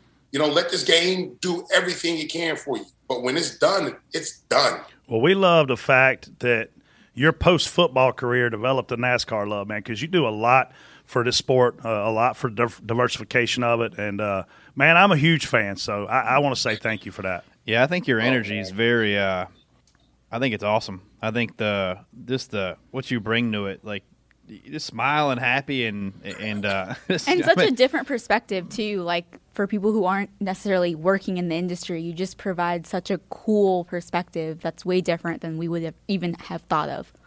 So thank you. Hey, brother, thanks that. for coming. We uh, I knew we had to get you on here. I knew you'd be jacked up. Especially one day, fresh off it as you are. So, man, I appreciate you stopping in with us. We're going to get you in a car before this is over. Oh, uh, yeah. At least in the happen. studio. We should start, Freddie, you should start training. So, you know. I, I, I'm good. Maybe that can be Bubba's makeup gift for you. A little ride along or something. No, I, no, no. I'll just take, I'll add Bubba to the list. And me and Freddie, hey, Freddie, I'm dead serious, bro. I need to show you that I still got it. I'm coming out my hips and I'm going I'm to run I'm through a, your chest. I'm going to let you get a couple more weeks off of that hardcore training before I let you. Freddie's going to need some shots in his ass if that's the case. Yeah. Yeah, you might want to go ahead and some shots in his mouth, too. Like, we're going to have to shot him from both ends. Just go ahead and do it before, you know, because he's going to be hurting. Just can you give it before he's hurt? I can do that. Good to see you, brother. Yeah, good. Thanks for coming on, y'all, man. Take it easy. Yeah, all right, man. Yeah, thanks. Thank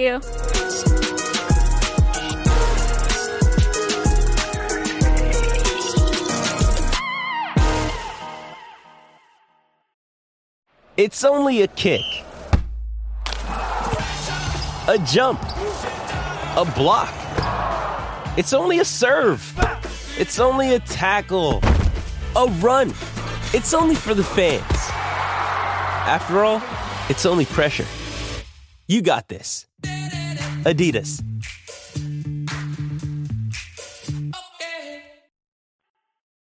All right, time for Reaction Theater. First one is from Cody. T J, Haley Deegan, P two in the S R X race. No spotter. Maybe that's a sign she doesn't need your ass. Dumbest call I've ever heard.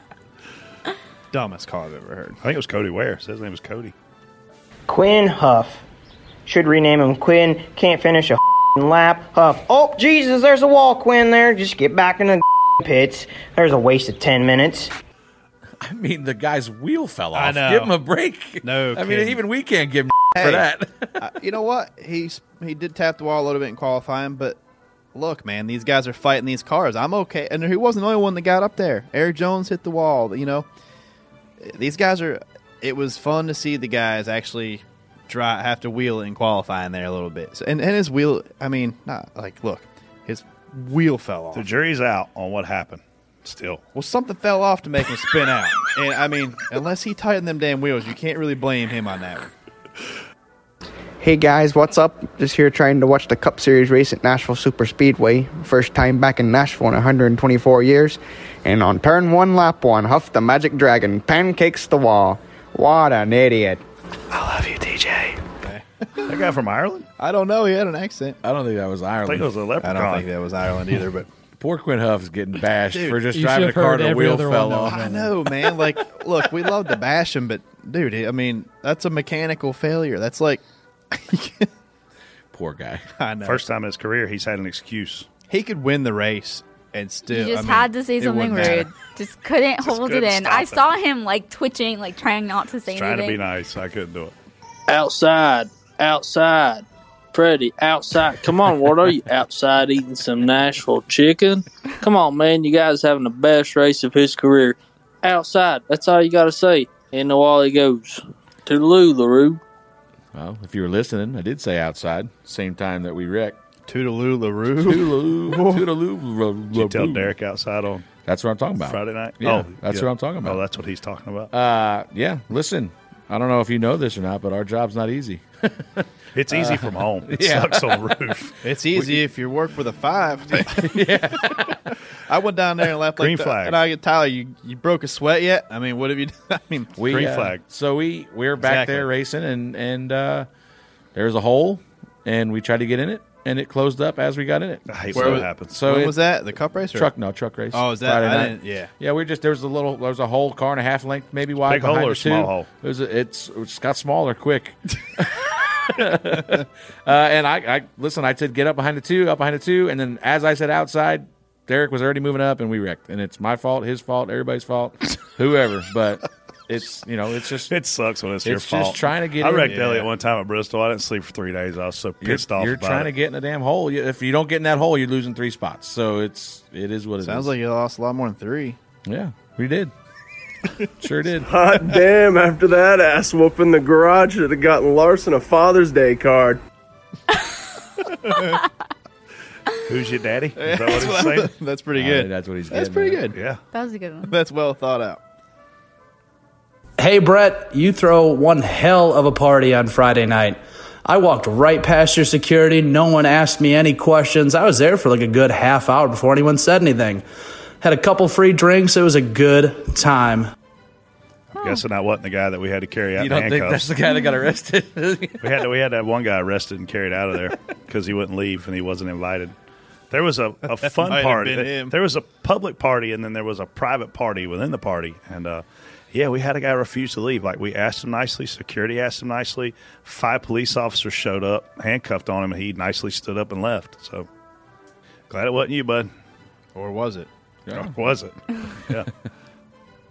This is Warburton here. I'm telling you, you can pick up a cat skin steel loader.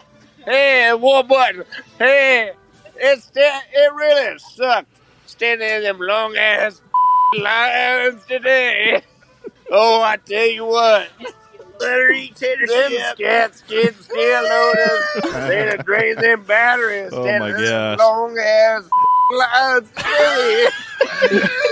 Yeah. That guy's moving his lips too much when he yeah. talks. T J does a good ward impression. Well, Brett, you got an extra wards in here for this fan outside? Listen, Ward, if so I've got a, do, like I have, do I have a minute to tell a good Ward Borton story? Oh, sure. There's always time yeah. for your Ward. So Ward, always... Ward meets Megan on Friday night. Oh, so this is oh, good. No. Saturday. Oh, you're that girl from the box seat. so, so Saturday, we're Ward. I go down to the suite after the race to uh, see some of the Nutrient Ag folks. And uh, Ward asked me if I could drop him off at the tunnel. So we had to go out that way anyway. So I said, Why no do you problem. drop me at the tunnel? So he says... Hey, where's your wife at today? I said, yo, well, your beautiful wife or something. I don't know what he said. And uh, I said, yo, whatever. She's at the, she's back downtown, so she didn't come to the track. And we were talking about it uh, back and forth a little bit. And I said, yeah, everybody always gives me crap because Megan's obviously so much better looking than I am. And he said, man, you a good looking dude. He's you lying. Could, you could probably stand to lose a couple pounds.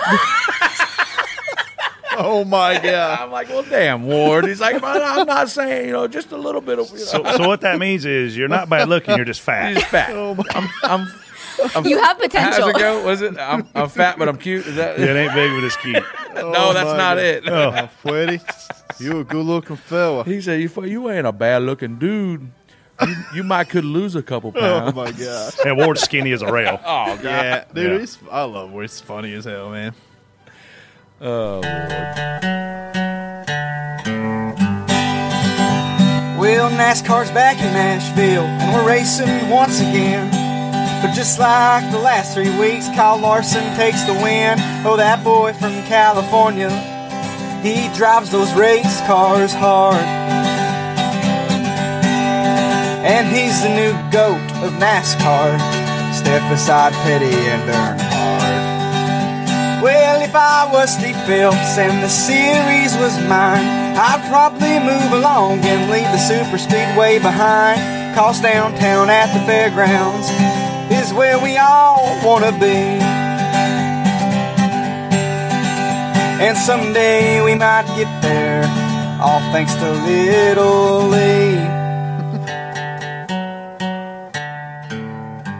Good job, dude. That well was written. Great. That was a good yeah, one. Uh, that was actually pretty good. I, I agree with you. We need to be downtown, but we, we can make both of these tracks work. I'm convinced of that after this weekend. We we can totally go to Nashville twice and have two completely different experiences in terms of racing product and make them both work. So let's do it. Shoot. I think I think we might be there three times. They put that road course together. Yeah, dude. I wish we do that street course. Speaking of, I got two tickets to IndyCar race at Grand Prix. If anybody wants them, D M me. I'll hook you up. They're expensive. Why? What are you doing that weekend? You are you go? giving them for free? Or Freddie's making me go spot for Bubba Wallace and Watkins Glen. I bought a thousand dollars worth of IndyCar tickets, and they're no good now. So Freddie's got to pay me at least a thousand dollars for me to break even on this deal. Uh, it's well, about a third uh, of his check for that race, so it's all good. oh. Uh. To leave an audio message twenty-four seven, go to anchor dot f m backslash door bumper clear and click the message icon. We'll keep playing the best ones each week on the show.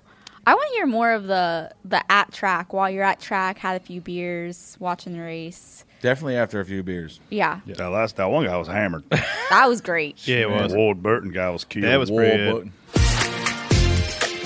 OfferPad, question of the week. If you could live anywhere, would you choose the city, suburbs, or country? Ooh, Brett. That's a tough one. Um, wow, do I have city, kids or don't I have kids? City when I was younger. Oh, yeah. Um, I'm in the suburbs now with kids, but I'm not going to lie to you. I wish I was in the country. I'm ready to go back to life like I had it in Pageland, which was way more off the grid. Front porch uh, sitting. Yeah, man. Just uh, I love where I live now, uh, but but man, I'm I'm ready to get off the grid. I'm I'm done with all this traffic and people and crap. Ready? So I am probably more of a city guy. Uh, my wife is definitely more of a country girl, just pace-wise. So I think we'll just have to settle on the suburbs, I guess, because there's no way she wouldn't still stay with me if we lived in a city, I don't think, after this weekend in the city. And I don't think I could do it in the country. So we'd have to we'd have to compromise on the suburbs. Uh, I think um, I got to go with the country, Freddie. uh, probably country. I just like peace and quiet, you know, and – And, uh, yeah, I'd go country. Ward lived in the country. He lived, and I know he talked about it on Del Junior Download. Two years he was off the grid or whatever it was. So I've been to that cabin where he lived, and we're standing there, and I'm, like, looking around. There's no bathroom with, like, water and a, and a shower or a tub of any sort, a bathtub. I'm like, Ward, where'd you take a bath at? Oh, that, that creek down there. I'm like, like when it's cold? Oh, yeah. So I'm like, holy cow. He said, you know when you hit the lottery? I was like, I don't know, Ward, when? When you wake up and there'd be a deer turkey out there outside the window, you just get up, run out there real fast, shoot him, clean him. You got food for three days. And I'm like, this dude ain't normal. Oh, my gosh. Like, he's literally not normal. He went and lived in the woods in a cabin with with no freaking running water. Yeah, I don't know if I could for, do that. For, for the heater oh, was a it, actually, freaking it stove. Kind of running water a little bit. I mean, it was running. Yeah, it wasn't running through the house.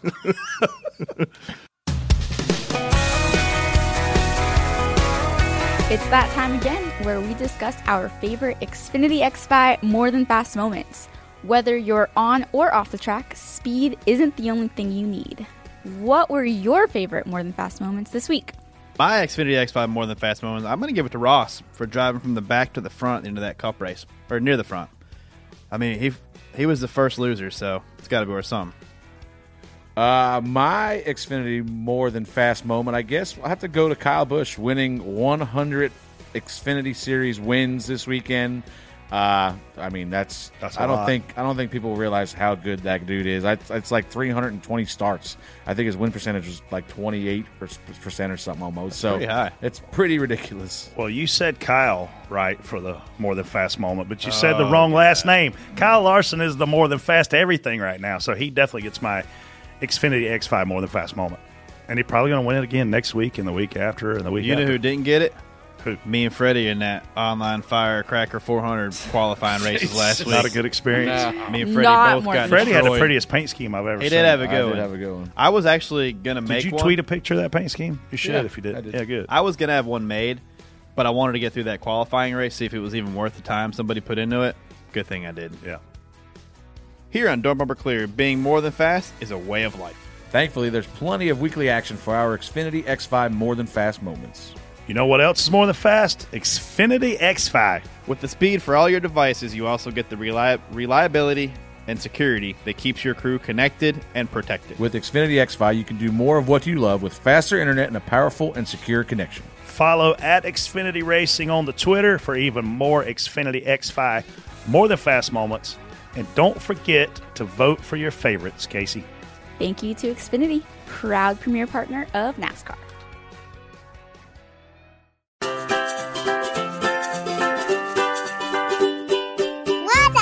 What an idiot! Time for One Idiot. Brett? Oh, wow. Such a long list of candidates. I have got to go, though, with a person who thought you should put a parking attendant taking money from every single car where you turn into the racetrack. Please don't ever do that again. What an idiot. My what an idiot is the quote-unquote man of the people, old Randy the Plumber, going to go out on a rant last week and tell Nashville Super Speedway that if you if you have no cooler policy, you better not. I'm coming for your asses and profanity laced. And where is he at Sunday? In the garage, hanging out, what asking a, Rodney Childress if he can get on his pit box. What a hypocrite. What a hypocrite. T J. Hmm. I don't know who it was, but the car that drove onto the apron the last lap of the Xfinity race into turn one and created a big wreck, I don't know who it was, but I literally saw a car drive onto the apron into one, come up and clip some cars. I don't know who it was. I'll have to go look, but I don't. Where was it? Was it towards the back? Yeah, it was in the back, the very back, on the last lap. Like, maybe what they you, lost brakes. I hope so. What an idiot! What an idiot! Time for D V C picks. After- I actually know who it was, but I don't want to say. Mm. That's not uncommon. Who the f- is it? I just said it for Just, you. I think it was Haley, man. But was it? I, I think. All right, D V C picks after Nashville. T J, you won yeah. with Joey Logano. Damn right. But Freddie still leads. T J's closing in, though, nine to five to four. One behind Brett. Time to make picks for both Pocono races. Freddie. Damn, yeah, come on, losers. Pick your Who you got? I'll take uh, Bubba Wallace. Kyle Larson. Why oh, not? Wow. He should be not wow. even allowed to be picked. Brett.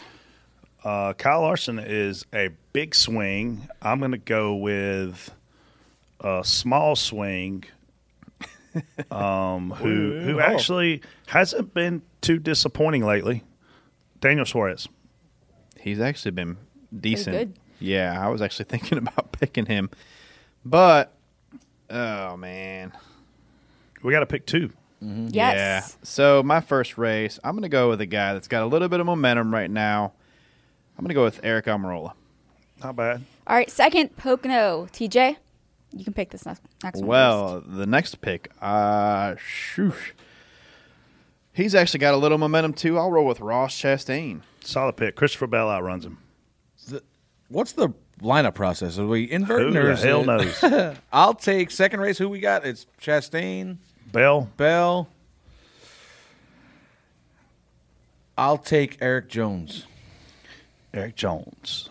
We're uh, He'll probably win the race, lucky as you've been on these picks. I know.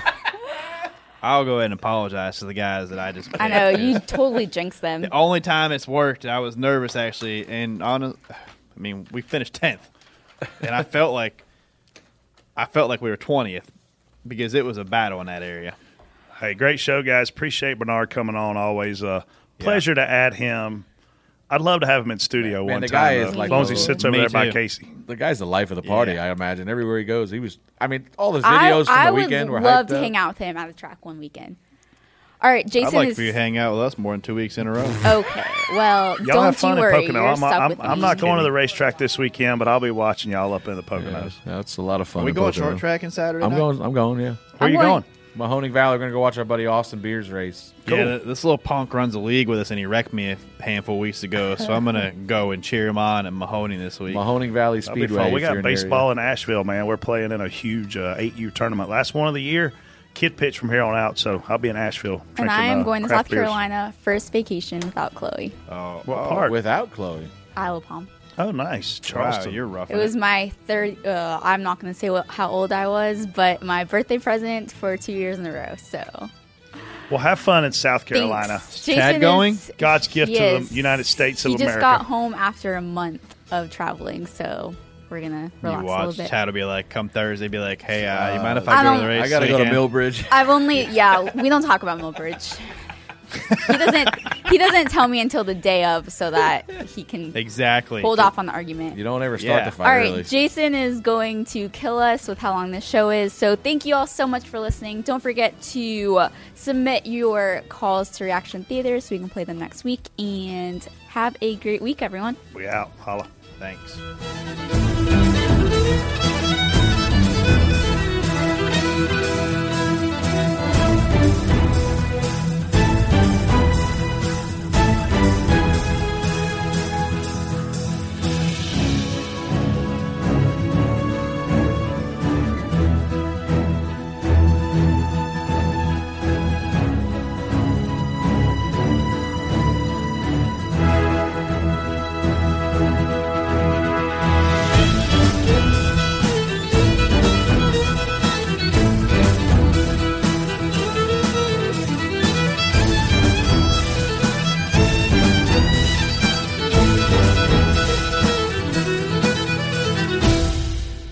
Check out Dirty Mo Media on YouTube, Twitter, Facebook, and Instagram.